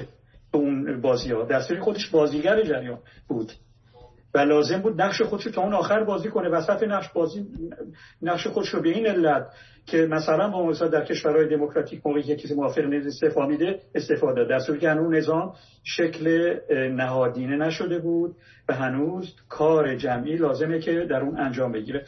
پس بنابراین این جنبه از نوع برخورد ما هم مطرح میشه. اما نکته دیگه که مطرح هست شما فرمودید که درست هم فرمودید که ملت ما ملت عصبانی هست شادی ملت های شاد دنیا رو نداره. من در گزارش پارسال انستیتوی شار ببخش شار فکر کنم درسته دیدم که علاوه بر کشورهای اروپای شمالی فنلاند و اتریش حتی کشورهای امریکای جنوبی هم جزو کشورهای شاد گذاشته. ملت هایی که از نظر اقتصادی و از نظر اجتماعی در حد میشه گفتش که کشورهای بعضی حداقل بعضی کشورهای خاورمیانه هستن. و بنابراین می‌بینیم که وضعیت نوع فرهنگ نوع رابطی که با هم دارن در اونا شادی رو نگه داشته. فورا به رقص و شادی می‌پردازن. ولی برای ما که هزارها گریه کردن رو ارزش می‌دونیم. حالا یهو به این ملتی که انرژی خودش تو کینه و نفرت و فوش و بد بیرا و نمی‌دونم مرگبر و نمی‌دونم اعدام باید گردد و نمی‌دونم اینا ریخته یهو بخوایم شاد بشه خب این کاری یه روز دو روزی نیست. و بنابراین در اینجا ما می‌بینیم که سهم جامعه در در واقع پابرجا کردن یا دیر پا کردن استبداد کم گاهی در حداقل از جنبه کم نیستش. موافقم با شما که جنگ روانی است اما علاوه بر جنگ روانی می‌توان گفت وضعیت روانی روحی ما این گونه است. یعنی دارم یه قسمتی از صحبت های شایگان رو تایید می‌کنم که فکر نکنیم که ما کم مقصر بودیم. خودمون خواستیم این کارها رو. به عنوان مثال یک مثال دیگه می‌زنم و اون این هستش که در اون زمان حزب توده طرفداری می‌کرد از اتحاد جماهیر شوروی. سفیر شوروی اومد پیش آقای بنیصد که رئیس جمهور اون موقع بود که شما اگر این کارها رو بکنید با شما موافقیم و این کار رو نکنید ما بریم طرف جمهوری اسلامی و خمینی در واقع. که اولا شما نگید در درون شوروی چیز هست راسیست وجود داره. نگی در جنگ در افغانستان دخالت نکن و نگو که به آبهای گرم خلیج فارس در اگر اینا رو بپذیری ما با شما همکاری کنیم نمیریم با اون همکاری می‌کنیم. بعدش هم آقای کیانوری آمد همین حرفا رو تکرار کرد. آقای بنی هم نپذیرا که برای که دخالت توی امور داخلی ماست. و من چجوری می‌تونم بگم شما بیا توی من میگم امریکا از خلیج خلیج فارس دنک هرمز بره بیرون حال شما منم بیا بنابراین من نمی‌تونم بپذیرم. و بنابراین اونا رفتن با استعداد ساختن در علیه دموکراسی ما. بنابراین نقش خود ما نقش سازمان های سیاسی که به اصطلاح برای مردم مبارزه می‌کردن اما در واقع جهتدار عمل می‌کردن چرا که اون موقع فکر می‌کردن دو جبهه وجود داره یا جبهه سرمایداری یا جبهه سوسیالیستی. و خمینی در جبهه سوسیالیستی از آقای بنیصد مثلا نیست. یعنی مردمی که به او رأی دادن نیستن خود خمینی متا هست برای اینکه این جبهه سرمایداری رو باید شکست داد و همه باید متحد بشن با اون سیاست هایی که اتحاد جماهیر شوروی می‌گیره. اما من به اون جنبه خارجیش کار ندارم به اون جنبه داخلیش کار دارم که قسمتی از ما این سیاست ها رو پذیرفتیم. حالا به اسم اینکه چپ هستیم یا به اسم اینکه مذهبی هستیم شیفته خمینی بودن. مردم یه دی از مردم بودیم. یا جنبه های دیگه. یعنی می‌خوام بگم که این آلودگی ها کاری نیستش که راحت بتونیم در واقع تئوریزش کنیم. زمان لازم داره یعنی تئوریزه بکنیم و اجراش بکنیم. می‌تونیم تئوریزش بکنیم می‌تونیم راه حل ها رو پیدا کنیم. و حق با شماست که ایدئال جدا از واقعیت نیست. اما این واقعیت به طرف ایدئال رفتن رابطه تنگاتنگ و کارهای تنگاتنگ و ریز لازم داره. و به تدریج گفتگوهای دموکراتیکی لازم داره تشویقهای دموکراتیکی لازم داره. که گسترش پیدا کنه تا اون جنبه های منفی در واقع کمتر بشه و در واقع در واقع نقش نقد و نقش عقل نقاد در اینجا مطرح میشه در همون رسان ها که لازمه بزرگ بشه. از نقد نترسیم. بنابراین یک مشکل فرهنگی دیگه دوباره پیش میاد. موقعی که نقد می‌کنیم هزینه ها در کشور ما بالاست. فکر می‌کنیم که مثلا اگر نقدی رو بپذیریم چیز شدیم خورد شدیم. ضعیف شدیم. بنابراین طرف می‌خواد سو استفاده بکنه. و بنابراین در اینجا پذیرش این عقل نقاد پذیرش این گفتگوهای سازنده و پیدا کردن نقاط ضعف متاسفانه گاهی وقت هزینهش بالاست.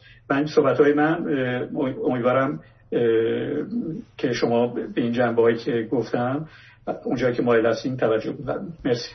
ممنون جناب آقای رای آقای سعادتی رو بشنویم جناب صدا در خدمتتون هست بفرمایید آقای سعادتی.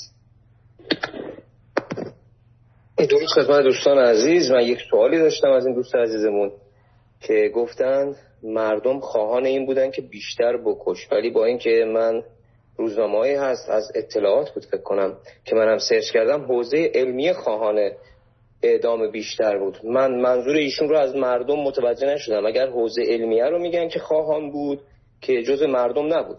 و اینکه میگن انتقادها توی ایران کارساز نمیشه چون اینها خودشون رو از سمت خدا می‌دونن. مثلا خود آقای خامنه ای احساس می‌کنه که با امام زمان در ارتباطه. و به خاطر همین فکر می‌کنه هر چیزی که میگه درسته. و اگه کسی بیاد نقد کنه برخلاف حرف خدا حرف زده. به خاطر به هیچ عنوان نقد توی جمهوری اسلامی ایران اصلا راه نمیره یعنی اصلا امکان نداره. من می‌خواستم بدونم این مردم کیان که خواهان کشتار بیشتری بودن؟ آقای سعادتی عزیز من تصور نمی کنم همچی عرضی رو کردم. برای اینکه باور ندارم بهش. مردم مردم عرض کردن که در صحنه وجود نداشتن به اندازه کافی. یک حداقل رازمه این فرق داره با اون که بگیم مردم خواهن این بودن که بیشتر بکش. اون چیزی که من عرض کردم این بودش که مردم اندازه کافی در صحنه حضور نداشتن که اعتراض بکنن به اون اعدام هایی که در به اصطلاح اوایل انقلاب داشتیم. بعد در مورد اینه که نقد پذیر نیست چنین رژیمی. اونم فرمایشتون کاملا درسته. یک دوست دیگری صحبت کردن. اینجا الان آقای سعادتی نوشتن. به یادم نمیاد. حالا اگر که خود اون دوستی که شما شنیدید اینو بخوان توضیح بدن منم خوشحال میشم بشنوم. برای اینکه به نظرم چنین چیزی نبود در اول انقلاب که بیشتر مردم بخوان که بیشتر بکشن. فرمودید که نمیشه نقد کرد چنین رژیمی رو. کاملا درست میفرمایید. اینم میگه که من از اون بالا دستور می‌گیرم. پس دیگه هیچ جای نقد و این حرفام نیست. حالا من به شما عرض می‌کنم نمی‌دونم جناب در کدوم کشور زندگی می‌کنید. من در امریکا زندگی می‌کنم.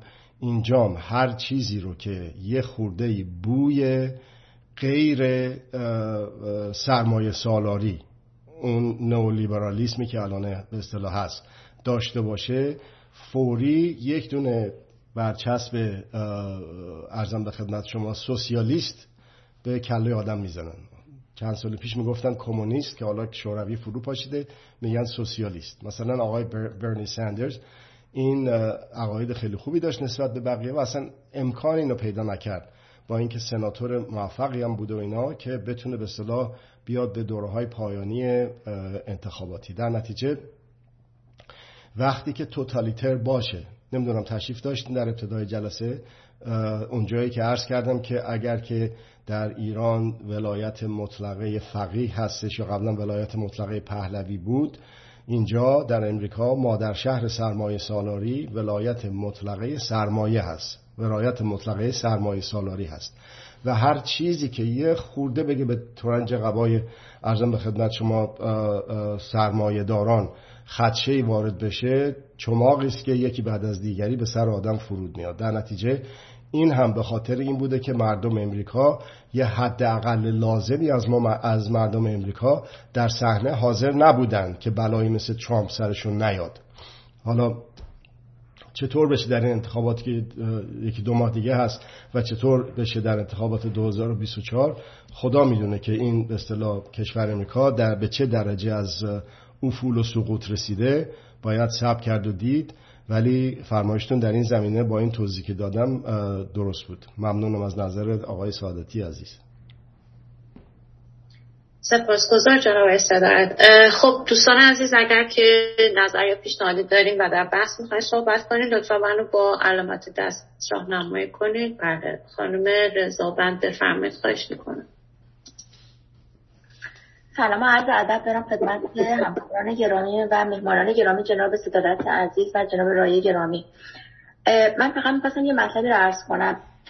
جناب رایی فرمودن که برای اعدام ها گاهی اوقات بعض افراد واقعا خوشحال هم بودن به این مسئله. چه بسا میشه گفت بله به نوعی اما دلیل داشت.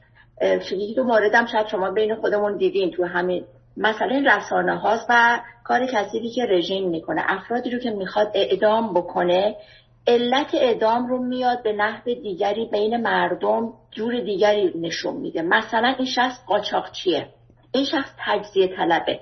در واقع مطالبی رو عنوان می‌کنه که مردم نقطه حساسشونه.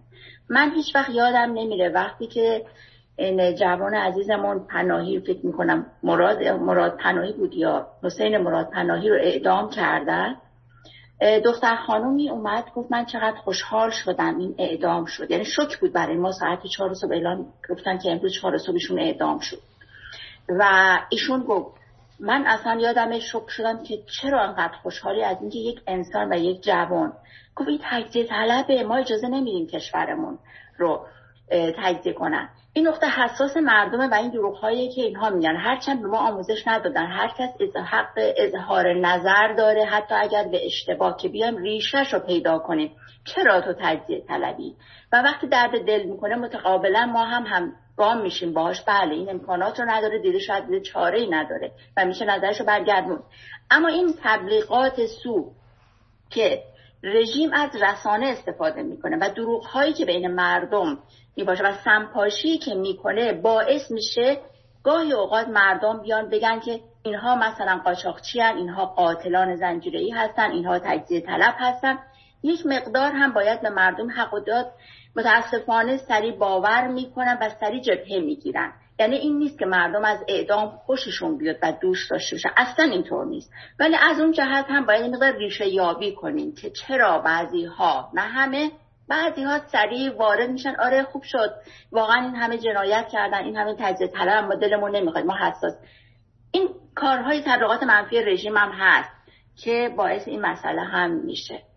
ممنونم. من ما شو در اختیارتون می‌ذارم. سپاس رضاوند عزیز. آقای رایی رو بشنویم جناب صدر اگه اجازه بدین قبل از اینه که بریم به سوال سوال کننده بعدی من ممکنه یادم بیاد صحبت های خوب خانم بفرم خیلی ممنونم خانم رضاوند عزیز با نکته مهمی که مطرح فرمودید. یه جمله رو تکرار می‌کنم. جنگ روانی مادر همه جنگ هاست ولی تنها جنگی است که ما مردم دفاع پیروزمندانه وسایل دفاع پیروزمندانه از خودمون رو در این جنگ داریم. جنگ روانی که راه افتاد باعث شد که به صلاح اون دوست شما اون نظر بده راجع به اینه که تجزیه طلب رو باید کش نباید کش یا قاچاقچی و این حرفا رو باید کش نباید کش اینجا تو نیویورک تظاهرات ضد اعدام بود یک جوانی که دلش کاملا به درد آمده بود از اعدام هایی که شده بود. داشتیم تظاهرات ضد اعدام می‌کردن همینجوری صحبت هم می‌کردیم در اون راهپیمایی. گفتش که این آخوندا برن. اینا به محض اینکه از قدرت بیفتن من خودم صد تاشون اعدام می‌کنم. گفتم آقا ببخشید ما الان تو تظاهرات ضد اعدام هستیم. در نتیجه علا رقم اینه که این هموطن بسیار عزیز و جوانمون در اون تظاهرات ضد اعدام داشت در اون هوای سرد نیویورک داشت راهپیمایی می‌کرد. ولی خودش متوجه نشد که در جنگ روانی شکست خورده و صلاح دونسته که به حق حیات یک انسانی تجاوز بکنه. شما مثلا فرض بکنید که مثلا دیگه تج... حالا همون تجزیه طلب دیگه از اون بالاتر نیست. بگیم مثلا بود اون شخص تجزیه طلب. چقدر خوب می‌شد که در یک محیط سالم غیر خشن اون رو بیاری باش بحث بکنی که تو چرا آخه تجزیه طلبی؟ به جایی که آویزونش بکنیم به درخت. مثل اینه که میگن آخونده رو بعد به تیر چراغ برق آویزون کرد. اینا رو ساز و کارهای این قضیه رو بفهمیم که چی بوده. شما ببینید وقتی که انقلاب شد کسانی که در دست گرفتن مدیریت زندان اوین رو و بازجویی ها رو اطلاعات و امنیت و سپاه و بسیج و این حرفا رو اینا بسیارشون سابقه امنیتی داشتن در رژیم ولایت مطلقه پهلوی. چی شد که آقای لاجوردی شکنجه شده تبدیل شد به قصاب اوین؟ خیلی خوشحال شدن از کشته شدنش. ولی من ترجیح هم این بود که به حق حیات لاجوردی تجاوز نشه که در یک محیط سالمی بشه. ببینیم که چی شد که از یک انسان شکنجه شده یکی از سبوترین شکنجهگران ساخته شد. خیلی عجیب و غریبه که باز دوباره شکنجهگرانی بعد از سقوط فیزیکی این رژیم هم درست بشه. نه اصلا بعید نیست. کار شماها اینه. در یک به صدا جنبش حقوق بشری که حقوق رو همه مکانی همه کسانی همه زمانی همه کسانی بدون هیچ تبعیضی بدونید. در نتیجه اون قاضی سلواتی رو هم نباید ادامش کرد. آقای رئیسی رو هم نباید ادامش کرد. اون که نظر من هست. ببینیم که تو چی شد که به اینجا رسیدی و از اون مهمتر اطلاعات در اختیار قرار بده. مثلا فرض کنید آقای خامنه ای تنها کسیه که باقی مونده از اون گروهی که بودن در مورد به اصطلاح بحران های بسیار بزرگ. یکیش گروگانگیری.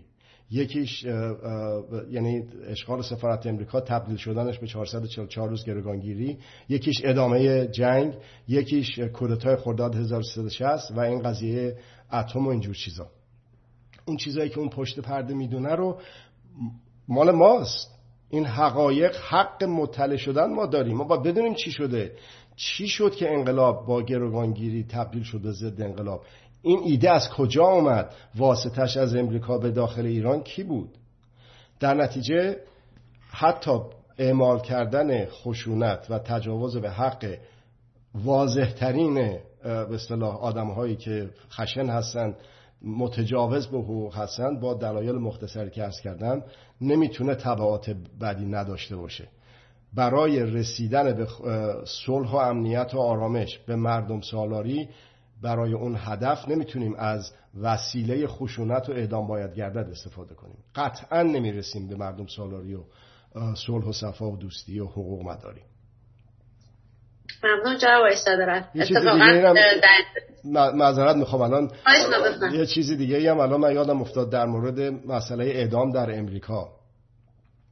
اینجا تزریق می‌کنن داروهای بیهوشی به مردم به کسایی که می‌خوان اعدام بکنن از اونا می‌زنن بهشون. با دوز سمی تاکسیک که مسموم میشه و میمیره نفس نمی‌کشه میمیره. شرکت های داروسازی که این داروها رو می‌سازن مثل مثلا میدازولم یا چیزایی مثل اون اونا نمیفروشن به زندان هایی که توش اعدام میشه. الان زندان هایی که تو امریکا اعدام می‌کنن مسئله دارن واسه پیدا کردن خرید این داروها. بعضی از اعدام ها به تأخیر افتاده برای اینکه فشار افکار عمومی یعنی یه حداقل لازمی از مردم در صحنه بودن که این کار رو تعبو و زشت هستش. در به اصطلاح افکار عمومی که تو یه جوری مشارکت بکنی در اعدام یک فرد. خب مردم امریکا همشون کار و زندگیشون رو نذاشتن زمین که بیان به صلاح دور اون شرکت راهپیمایی بکنن بگن که آقا نفروشین دارو رو به زندان ها واسه قتل دولتی. پس در ساختن سرنوشت های خوب و خوبتر بدون اینکه کار و زندگی و تفریح و خواب و خوراکشون رو مورد خدشه بکنن مشارکت کردن و به همون اندازه هم موفق بودن. بله ببخشید که حرفتون قطع کردم خانم بیجا خواهش می‌کنم خواهش می‌کنم. دقیقا می‌خواستم در ادامه صحبت شما بگم از زمانی که حالا این شایعه یا حالا هر چیزی که بود در مورد مرگ علی خامنه ای منتشر شد همین دو سه هفته پیش شروع شد اتفاقا من جز کسایی بودم که ناراحت بودم. یعنی می‌گفتم امیدوارم که این خبر ساعت نداشته باشه چون باید این آدم زنده باشه و واقعا محاکمه هم بشه. خب، جناب آقای رایی گرامی بشنم شما رو بفرمایید. بله خیلی ممنون. ببینید آقای سعادتی من نگفتم اکثر مردم ها یا کلیت جامعه یا قسمت بزرگی از جامعه نمی‌دونم تا چه حدی از جامعه با آمار گرفته می‌شد. چند درصد مردم با اون اعدام موافق بودن. اما سازمان های سیاسی رو می‌دونیم که موافق بودن بعضیشون سازمان مجاهدین رو می‌دونیم. سازمان فداییان رو می‌دونیم. می‌دونیم بعضی از سازمان ها موافق اون اعدام بودن و معتقد بودن. اون تاغوتی ها رو باید اعدام کرد. برای شما یه نمونه مشخصی رو بگم. بعد از کودتای سال 60 سازمان فداییان اکثریت از مردم خواست که اونهایی که مخالف در واقع این سیستم هستن رو معرفی کنن به سپاه پاسداران. رسما اینو گفت. رسما اعلام کردن پس بنابراین می‌بینیم که خشونت وجود داشت. آقای بنی صد رفت موقعی که اون های اول رو کردن. حالا چرا آقای بنی صد رفت اون های اول رو کردن؟ دانشگاه شریف. به این علت که در پاریس 20 خواسته داشت انقلاب خواسته بیستم عفو عمومی بود. خمینی رو نپذیرفت در پاریس. 19 تا رو پذیرفت 20 رو بریم ایران چه خبره. آمد ایران اعدام اعدام کرد. بعد از اون اعدام های اول آقای بنی صد رفت تو دانشگاه شریف. سخنرانی که گفت ببینید الان اینا رو از بدترین ها شروع کردن. جلو اینا وانسیم بعدا سراغ شما هم خواهند اومد. به دانشجوها گفت. اما در اون زمان در واقع مقاومت جامعه در این زمینه حالا سازماندهی نشده بود میشه گفت. یا میشه گفت یه قسمتی از جامعه مثلا به عنوان مثلا من یادم دوست من یه دوست بسیار قدیمی من همین طرفدار فدایان اکثریت بود. او معتقد بود باشه اعدامام شده بود و خشونتام شده بود و تو خیابونا برای اعلامیه می‌گرفتن. میگفتش که اینا لازمه این چیزی نیستش. خب اونو جزء مردم دیگه. بنابراین در بین مردم هم این بعضی از این مسائل بود. اما اینکه چند درصد مردم بودن رو خب این آمار باید گرفته بشه. ولی اینو من می‌تونم بگم که خشونت در جامعه ما وجود داره. قدرت در جامعه ما وجود داره. اعتیاد به قدرت در جامعه ما وجود داره به اندازه های مختلف. قدرت همه جا هست. قدرت اون جایی که ما فکر می‌کنیم که نهاد رسمی هست فقط نیست. نه. تو خانواده هست تو ما هست توی هر کدوم از ماها هست توی ادارات هست همه تو حالا چرا؟ به این علت که تا به این فکر این فکر رو داریم که در جایی از جاها لازمه که زور استفاده کنیم این قدرت سر ما هست. در جایی از جاها لازمه که در واقع خشونت رو با خشونت جواب بدیم. این مشکل هم سر جاش خواهد ماند. زمانی که این فرهنگ حقوقی گسترش پیدا بکنه هستش که اون زمان می‌دانیم که نمیشه با انرژی های منفی نمیشه با احساسات منفی مثل کینه نفرت اینا راه حل پیدا کرد. بلکه می‌توانیم خشونت مضاعف ایجاد کنیم.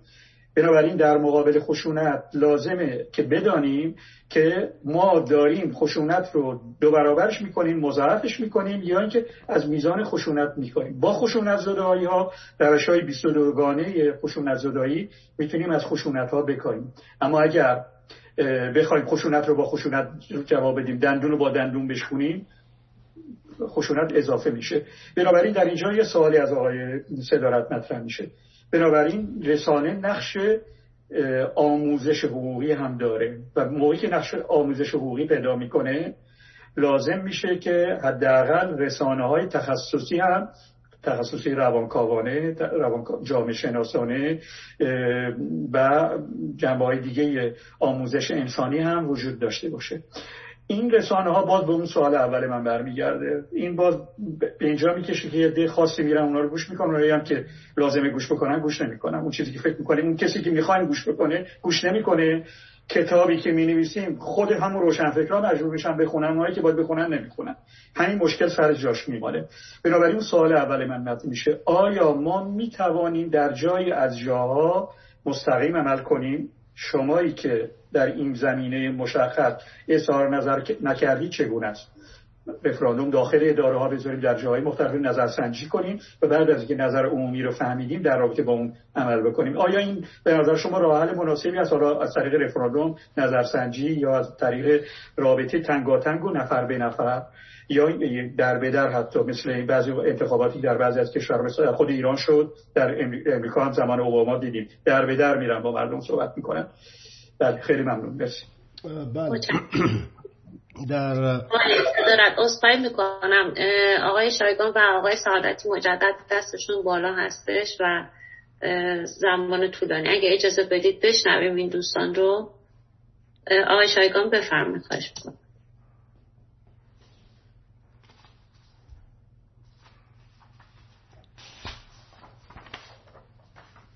آقای شایگان. خب مثل آقای شایگان نمی‌دونم. چی شد؟ آقای سعادتی شما رو بشن وقتی ما صحبت می‌کنیم مثلا میگیم مردم در ظلم هستن کسی خامنه ای رو جز مردم تصور نمی‌کنه. چون خامنه ای جزء حزب هست شما چیزهایی که گفتین همش احزاب بود. من منظورم مردم عادی بود. مثلا یک سوپرمارکت از کشتار یک نفر خوشحال نمی‌شد. نمی اومد بیرون شیرینی پخش کنه آخ جون اعدام کردن. کسانی بودند که جزء بدنه جمهوری اسلامی بودند و دوچا باعث شدن که انقلاب اتفاق بیفته.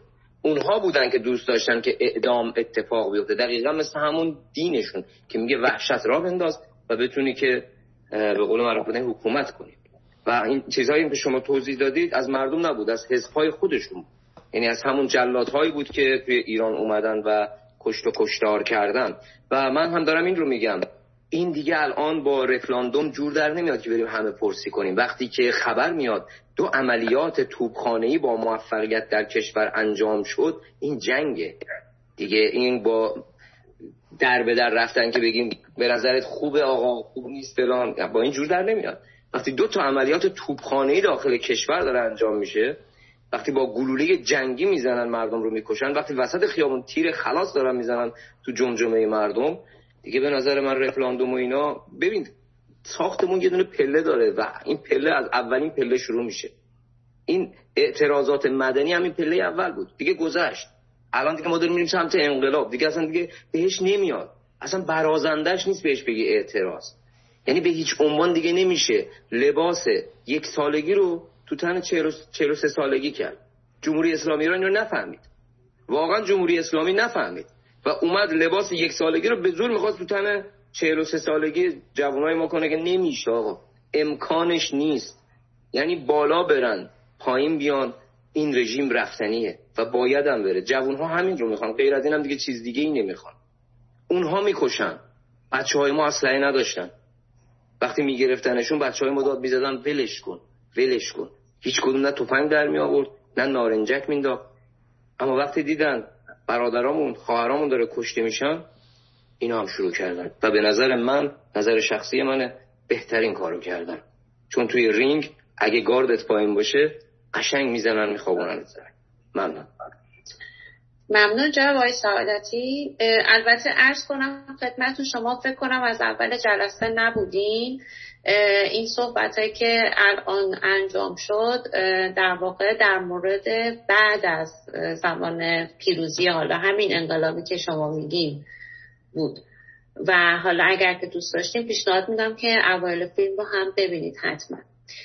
آقای شایگان میشنویم شما رو بفرمایید. بله. درود مجدد. من دو نکته رو خواستم عرض کنم. یکیش در مورد همون بخش قبلی صحبت هم که آقای رایی تشریح کردم به خوبی. من خواستم بگم که بله مردم عام جامعه جمهوری اسلامی رو می‌خواستن چون فقط جمهوری اسلامی یعنی آخوندها رو میشناختن احزاب رو نمیشناختن. ما وقتی از عام جامعه صحبت می‌کنیم از کوچکترین روستاها تا بزرگترین شهرها رو در بر می‌گیره دیگه. همه افراد جامعه لزوما تحصیل کرده و روشن فکر نبودن. اینا همهشون پامنبری بودن مردم آن و آخوند رو میشناختن و بنابراین جمهوری اسلامی رو می‌خواستن اسلام رو می‌خواستن. این یه بحثه.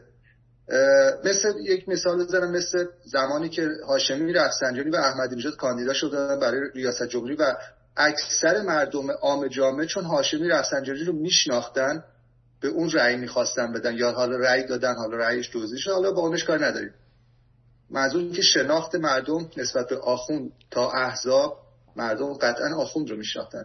این مورد اول. مورد دوم در مورد رسانه ها رسانه های سال یعنی پیش از سال 57 مخصوصا رسانه های غربی مثل بی بی سی فارسی. نقش تا اونجا که من شنیدم و خوندم نقش خیلی مهمی داشتن در شکلگیری جهتدهی در واقع ذهن مردم به سمت جمهوری اسلامی و آخوندیست آیا این صحت داری یا نه؟ ممنونم. بله. جواب بدم؟ بفرمایید خواهش می‌کنم در آنچه که من می‌بینم از رسانه های قدرت پیشه مثل بی بی سی مثل صدای امریکا اینا همشون از یک قماشن و مثل دولت مطبوعشون اصلا نمی‌خوان که در کشوری مثل کشور ایران که به قول آقای گریسیک قلب تپنده دنیای اسلام هست مردم سالاری باشه و همون موقع هم نمی‌خواستن. جهت ببینید یه موقع هستش که اگر بی بی سی یه چیزایی رو گزارش نکنه و نگه اصلا از حیز انتفاع خارج میشه. بی بی سی سختترین سانسورها رو به اسم بنی صدر اعمال می‌کرد. خب حالا اسم بنی صدر منظور بیشتر ابوالحسن بنی صدره ولی چه ربطی داره به خانم دکتر فیروزه بنی صدر مجبور شد. برای اینکه خانم دکتر فیروزه بنی صدر یک روشی رو ابتکار کرد خلق کرد ابداع کرد که جان مریض بسیار مسن بسیار ضعیف رو به موت رو در از چند ساعت نجات داد و همون روش خلاقانه و مبتکرانه رو به کار برد برای اینکه که بقیه هزارها آدم رو جانشون رو نجات بده و جانشون رو نجات بدن سایر اتبا و الان تبدیل شده به یک روش متداول برای درمان بیماری کووید و اون نارسایی تنفسیش و اینجور چیزها. ولی اگر که شما تشریف ببرید اگه هنوز ورش نداشته باشه مصاحبه اجباری بی بی سی رو با خانم دکتر فیروزه بنیصد ببینید. که چجور اونو داره سعی می‌کنه هدایتش کنه اونی که اون می‌خواد و بگه و یک به اصطلاح رفع مسئولیتی کرده باشه. بابا این درسته که جایزه گرفته از به اصطلاح مراکز بسیار مهم تو فرانسه و درسته که حالا دارن رویش رو همه دنبال می‌کنن. نمیشه نیارمش تو بی بی سی. ولی یه جوری بیارم خرابش کنم یه جوری بیارم اونجوری که بگن بی بی سی زیادم ضد بنی صدری نیست. همین اتفاق افتاد سال 57 بی بی سی میگن مستقله ولی مستقل نیست. الان که می‌دونیم چه شکلیه که یک عده اصلاح طلب که کوچ جمعی کردن از ایران جذب این رسانه ها شدن از جمله بی بی سی از جمله صدای امریکا از جمله سلمان اینترنشنال و بقیه جاهای دیگه. پول خیلی خوب بهشون میدن و اونجا میرن برنامه تهیه می‌کنن. و مجبورن یک ملاحظاتی رو داشته باشن که نگن اینا یک سوگر هستن یک سو نگر هستن. همون موقع هم همینطوری بود. آیا واقعا بی بی سی که عنصری از مجموعه دولتی دولت بریتانیای کبیر هست واقعا دلش می‌خواست این دولت تو ایران یک نظام مردم سالار برقرار بشه و مستمر بمونه؟ نمی‌خواست که. ولی مجبور بود برای اینکه مورد قضاوت قرار نگیره بگه من بیطرفم و یه چیزایی رو می‌گفت. این چیزیست که من یادم میاد و موج کوتاه بی بی سی رو ما با اشتیاق گوش می‌کردیم. اون کارهای شیطنت هایی هم که می‌کرد در فهوای کلامش واقعا مشخص بود که چی هست چی نیست. آقای سادتی عزیز یک مطلبی رو مطرح کردن که انقلابه احسنت به شما آقای سادتی عزیز اگه هنوز هستن اینجا. احسنت. یکی از چیزهایی که ما مشکل داشتیم با افکار عمومی اینه که اصلا صحبت انقلاب رو بکنیم. اینا می‌خوان دوباره حرف انقلاب رو دارن می‌زنن. الان ببینید آقای سعادتی چه راحت. گفتن شوخی نداشته باشین به خودتون. انقلاب کمتر از انقلاب نیست. و به درستی فرمودن. به درستی فرمودن که این یک انقلاب هست. چرا برای اینکه مردم ایران منقلب شدن؟ انقلاب چیز بدی نیست. مثلا انقلاب صنعتی بد بود انقلاب الکترونیک بد بود انقلاب مسیحیت بد بود در دوران رنسانس با اون به اصطلاح انکیزیسیون کلیسا. اینو بگیم که انقلاب 1357 وای وای وای اینا انقلابی و باز دوباره می‌خوان انقلاب کنن. ولی افکار عمومی جهت داد به طرز فکر عمومی به افکار عمومی که بزرگترین ابرقدرت دنیا آمریکا نیست. بزرگترین ابرقدرت واقعی ابرتوانا باید بگیم. قدرت لفظ زیاد خوبی نیست. ابرتوانای دنیا افکار عمومی است. خب حالا اونا هستن. بی بی سی کار خودشون می‌کنه. صدای امریکا و اسرائیل و پوتین و اونام کار خودشون می‌کنن با رسانه قدرت پیشه‌ای که در, در دست دارن. ولی ما بیکار نشستیم. اونو بهش میگن اثر بال پروانه ای ممکنه که ما بودجه عظیم بی بی سی و صدای امریکا رو نداشته باشیم ولی بی اثرم نیست. این حرفایی که ما داریم می‌زنیم خودش رو پیدا می‌کنه. آقای رایی یک فرمایشی کردن که درست بود و غلط بود. درست بود به این ترتیب که اونایی که باید گوش بدن نمیدن اونایی که باید اون کتابو بخونن نمی‌خونن. ولی اینطور نیستش که اونایی هم که نخوندن تحت تاثیر اون کتابی که نوشته شده قرار نگیرن. اینطور هم نیستش که اونایی که باید گوش بدن و ندادن تحت تاثیر قرار نگیرن. یک یک حالت مثل اسموز بهش میگن نشت می‌کنه. همون جور که به اصطلاح کووید سرایت می‌کنه حقوق مداری هم سرایت می‌کنه. حالا باز یه مثال من برای شما می‌زنم. خانم هیلاری کلینتون وزیر امور خارجه بود در امریکا. همون موقعی بود که به به اصطلاح عراق هم حمله شده بود به افغانستان و این حرفا. در یک برنامه زنده داشتن اینا برنامه پخش می‌کردن. و سوال مطرح می‌کردن از خانم هیلاری کلینتون در مقام وزارت خارجه امریکا. یکی اومد سوال کرد برنامه زنده بدون به اصطلاح پیش بینی شده سوال و جواب ها. یکی اومد گفتش که آقای خانم کلینتون که شما مال امریکا هستی شما عادی این ور زدی افغان ها رو نجات دادی. اون ور زدی عراقی ها رو از صدام خلاص کردی. خب بیا به کشور ما بزن حمله بکن ما رو از شر آخوندا نجات بده. بلا فاصله فل بداهه بدون یادداشت بدون از پیش تهیه کردن از دهنش پرید بیرون به درستی ده شما نخواستین از ما. کی نخواست یا خواست از خانم هیلاری کلینتون و امریکا؟ بله ما نخواستیم. ولی چجوری فهمید که نخواستیم؟ چجوری گفتیم بهشون که نمی‌خوایم؟ شما فضولی موقوف به کشور ما حمله نکنید. با همین کارا.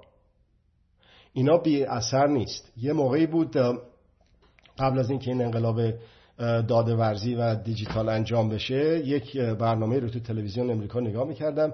یک معمور CIA بود. با اسم مستعار و یه مقدارم معلوم بود گیریم کرده. اومد بود پشت تلویزیون باش مصاحبه می‌کردن. میگفتش که کاشکی ما اون قدرتی رو که مردم ایران فکر می‌کردن ما داریم و داشتیم که همه جا جاسوس داریم. ولی نداریم. 80 85 به بالا 90 درصد اطلاعاتی که می‌گیریم از روزنامه هایی که در داخل خارج ایران به زبون فارسی ایرونی ها منتشر می‌کنن هست. خب حالا به صورت دیجیتال شده. مثلا روزنامه انقلاب اسلامی وقتی که کاغذی بود روزنامه انقلاب اسلامی در هجرت. یکی که سر ساعت و سر دقیقه آبونمانش رو پرداخت می‌کرد سفارت امریکا در برلین بود. جهت اطلاعی شما. به خاطر تحلیل و مجموعه خبرهایی که اونجا منتشر می‌شد. خب حالا دارن چیکار می‌کنن؟ حالا در تمام این رسانه های دیجیتال هست. اصلا هم لازم نیست برن همه رو بخونن. مثل اون موقع که نفرات داشتن میخوندن رسما این روزنامه ها رو. الان برای چی هستش که گوگل اون جیمیل نمیپذیره که جیمیل رو encrypted ش بکنه که از, از فرستنده به گیرنده به صورت عجق وجق در بیاد و فقط گیرنده و فرستنده خبر داشته باشن که اون تو چیه. encryption برای اینکه می‌خواد ببینه چه خبر اون تو. من یه ایمیل زدم به برادرم گفتم این کفش ورزشی که تو خریدی این خیلی خوب بود. اسمش چی بود؟ اون به من ایمیل زد که فلان چیز از فلان جا اینجوری حرفا. تا دو هفته واسه من تبلیغات کفش کتونی میومد حالا اون که کفشه حالا سیاهی هم ممکنه بخواد کفش بخره ولی یه چیزای دیگه ای مورد نظرش هست. که برایند و جمع جبری افکار عمومی ایرانیان در داخل و خارج امریکا چی در ایران چیست؟ آیا موافق حمله هستن؟ که بریم حمله کنیم. چرا نکردن حمله به ایران؟ در صورتی که شاید قبل از دهه 1980 میلادی می‌خواستن ایران رو تیکه پاره بکنن با حمله و بعد اجرایش کردن توسط صدام و باز موفقم نشدن. بسیار مهمتر هستش ایران تا افغانستان و عراق و سوریه. اینا مجموعش که بزنین رو هم دیگه به اندازه ایران دراشون مهم نیست. چرا حمله نکردن به ما؟ اون موقع هم که خیلی حالا میگه بعد از این ضرر ابله هم مگر خم کنم کمر زیر بال دل که دوباره حمله کنم به یک کشور دیگه. به سوریهش هم نتونست اونجوری حمله کنه. یه جورایی دیگه فتنگری کردن. برای اینه که جمع جبری افکار عمومی همین ایمیل که به هم دیگه می‌زنیم همین پست هایی که می‌کنیم اینا همه شنود میشه. اینا همه چه گفتاری صوتی چه به نوشتاری اینا با اون ای آی اون هوش مصنوعی که هست اینا اندازه گیری میشه که چی میگن کی میگه چی میگه چند درصد میگن حمله کن چند درصد میگه حمله نکن.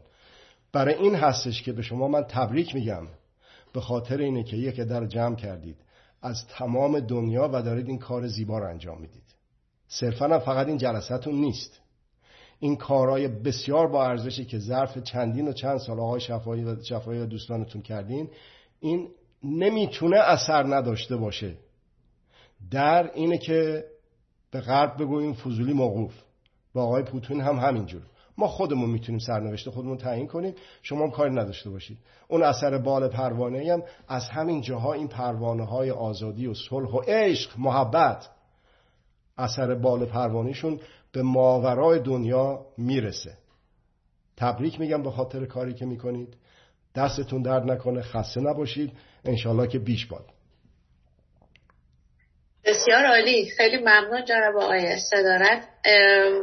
دوستان اگر نظری دارید خوشحال میشید بشنویم.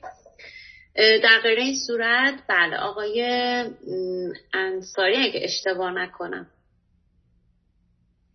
بفرمایید سلام عرض ادب. خدمت شما اساتید گرامی و دوستان محترم. من دیر به جلسه رسیدم و موفق نشدم که صحبت های دوستان رو کامل گوش بدم. ولی واجب دیدم که توی همین مدت کم هم از فواید و ثمرات این جلسات استفاده کنم و بازم وارد جلسه بشم. حداقل تو سی دقیقه آخر خیلی کوتاه عرض می‌کنم خدمتتون توی همین مباحثی که مطرح شد. فقط یک نکته رو فقط من می‌خواستم بگم خدمت شما که ما توی ایران چندین سال توی ذهن مردم به عمد فرو برده بودن که انقلاب خوب نیست. همیشه می‌گفتن انقلاب درگیری داره انقلاب ارتجاع داره انقلاب بعدش مشکلات ترور و درگیری های مسلحانه پیش بیاد بحث تجزیه پیش میاد و این یه ترفند خیلی هوشمندانه از جانب خود مملکت بود که بعد اومدن یه طیفی هم به نام طیف اصلاح طلب درست کردن که این طیف اصلاح طلب هم دیگه دستشون برای همه رو شد. ولی سالهای سال دو تا هشت سال با خاتمی چندین سال با رفسنجانی و هشت سال با روحانی مردم رو فریب دادن. جوری که مردم بعد از انتخاب اینها که خودتون دیگه مستحضر هستید که چه هایی بودن و کوچکترین اقدام برای مردم نمی‌کردن. اومدن و توی خیابونا جشن گرفتن. تعداد افرادی که اون موقع اومدن جشن گرفتن باور کنید از تعداد افرادی که الان برای اعتراض اومدن بیرون بیشتر بود. و من در تایید صحبت دوست عزیزمون که فرمودن این دیگه اعتراض نیست بله اون ترفندی رو که رژیم داشت بابت اینکه نه نه انقلاب نکنید ما باید همین جامعه رو اصلاح کنیم و چهل و سه سال این جامعه رو به همین ترفند نگه داشت.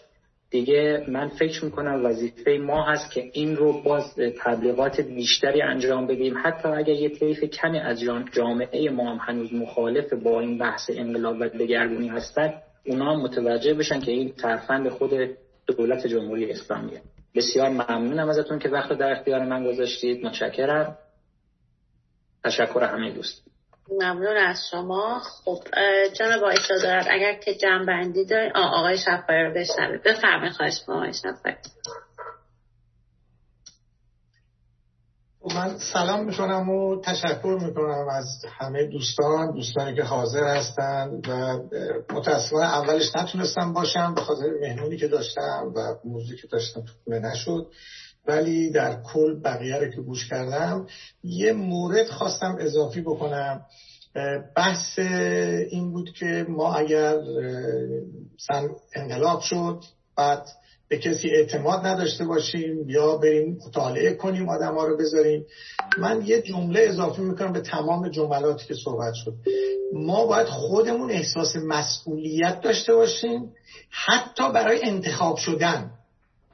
نه اینکه انتخاب بکنیم انتخاب بشیم. یعنی خودمون رو کم نگیریم. خودمون احساس مسئولیت کنیم. بگیم آقا من این مسئولیت رو می‌تونم انجام بدم و برم دنبال اینکه از آدما رأی جمع کنم و برم این کار رو انجام بدم.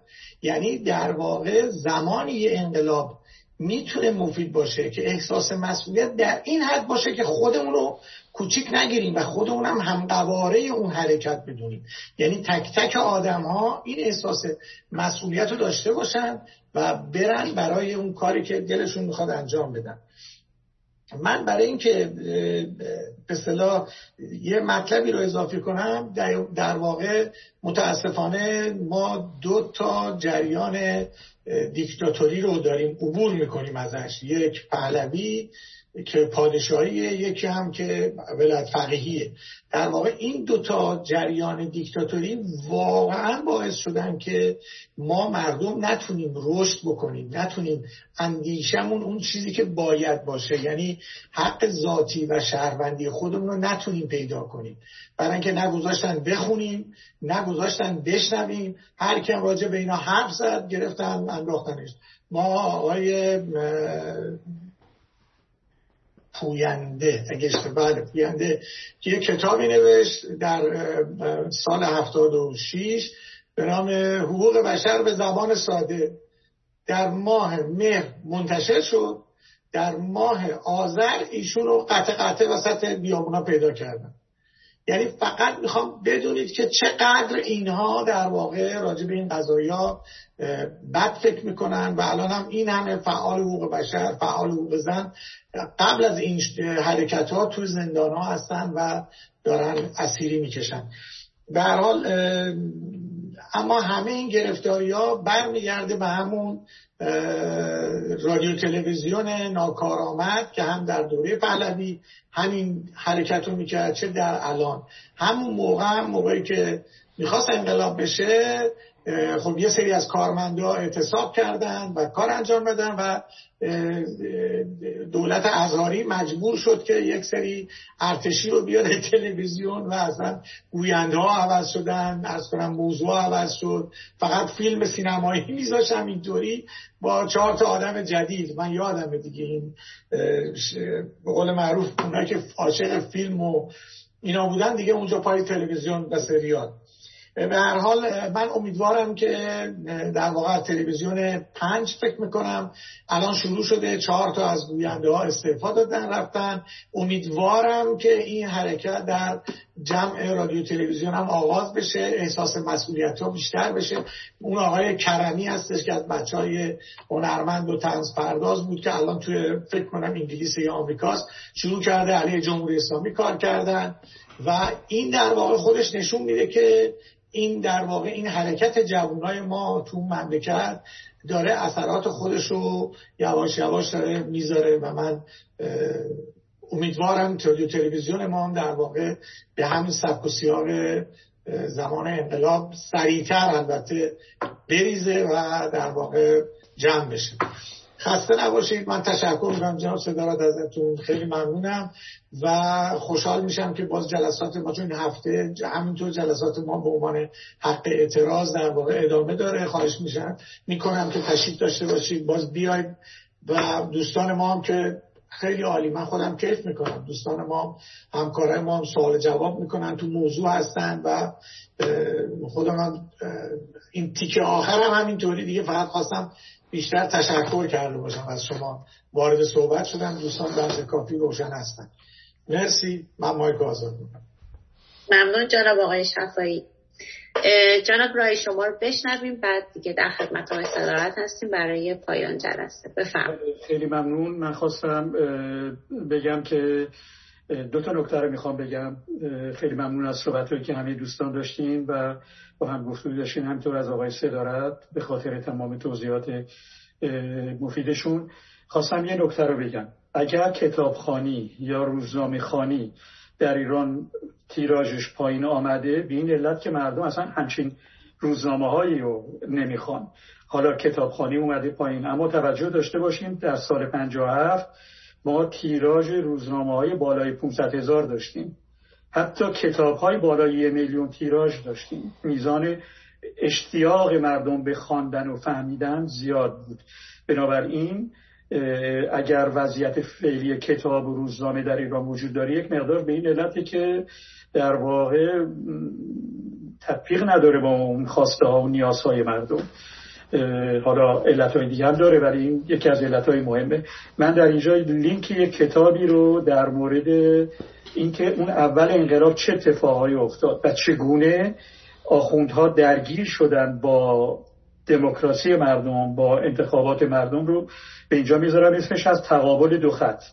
این کتاب برای اونایی که می‌خوان بدانن چه اتفاقاتی افتاد تنگاتنگ چه اتفاقی افتاده بسیار مفید هست. و نشان میده که چگونه هر جایی که اسم دموکراسی بود هر اسم آزادی بود اسم استقلال بود اسم در واقع خدمت به مردم بود دقیقا دشمنی با اینها هم فورا پیش می آمد یعنی یه دی تصمیم گرفته بودن که بجنگن با مردم بجنگن با تمام جنبه های دموکراتیک یک حرکت انقلابی بجنگن. همین. خیلی ممنون. مرسی. و امیدوارم که این جلسات خوبی شما ادامه داشته باشه مرسی. متشکر از حضورتون آقای رایی. ممنونم. جناب صدر در خدمتتون هستی خیلی ممنونم از همه دوستانی که به من منت گذاشتن و سوال مطرح کردن. آقای شایگان به خصوص خانم بیرجندی آقای رایی آقای مهراد آقای سعادتی و همچنین البته آقای شفایی و خیلی خوشحالم که در جمع دوستان خودم رو میابم لینک این کتابی رو که الان اینجا نشونتون دادم رو می‌ذارم اینجا. دوباره قبلا هم گذاشتم. خیلی خیلی خوشحال میشم اگر که دوستان نمی‌تونید به صورت رایگان دانلودش بکنید.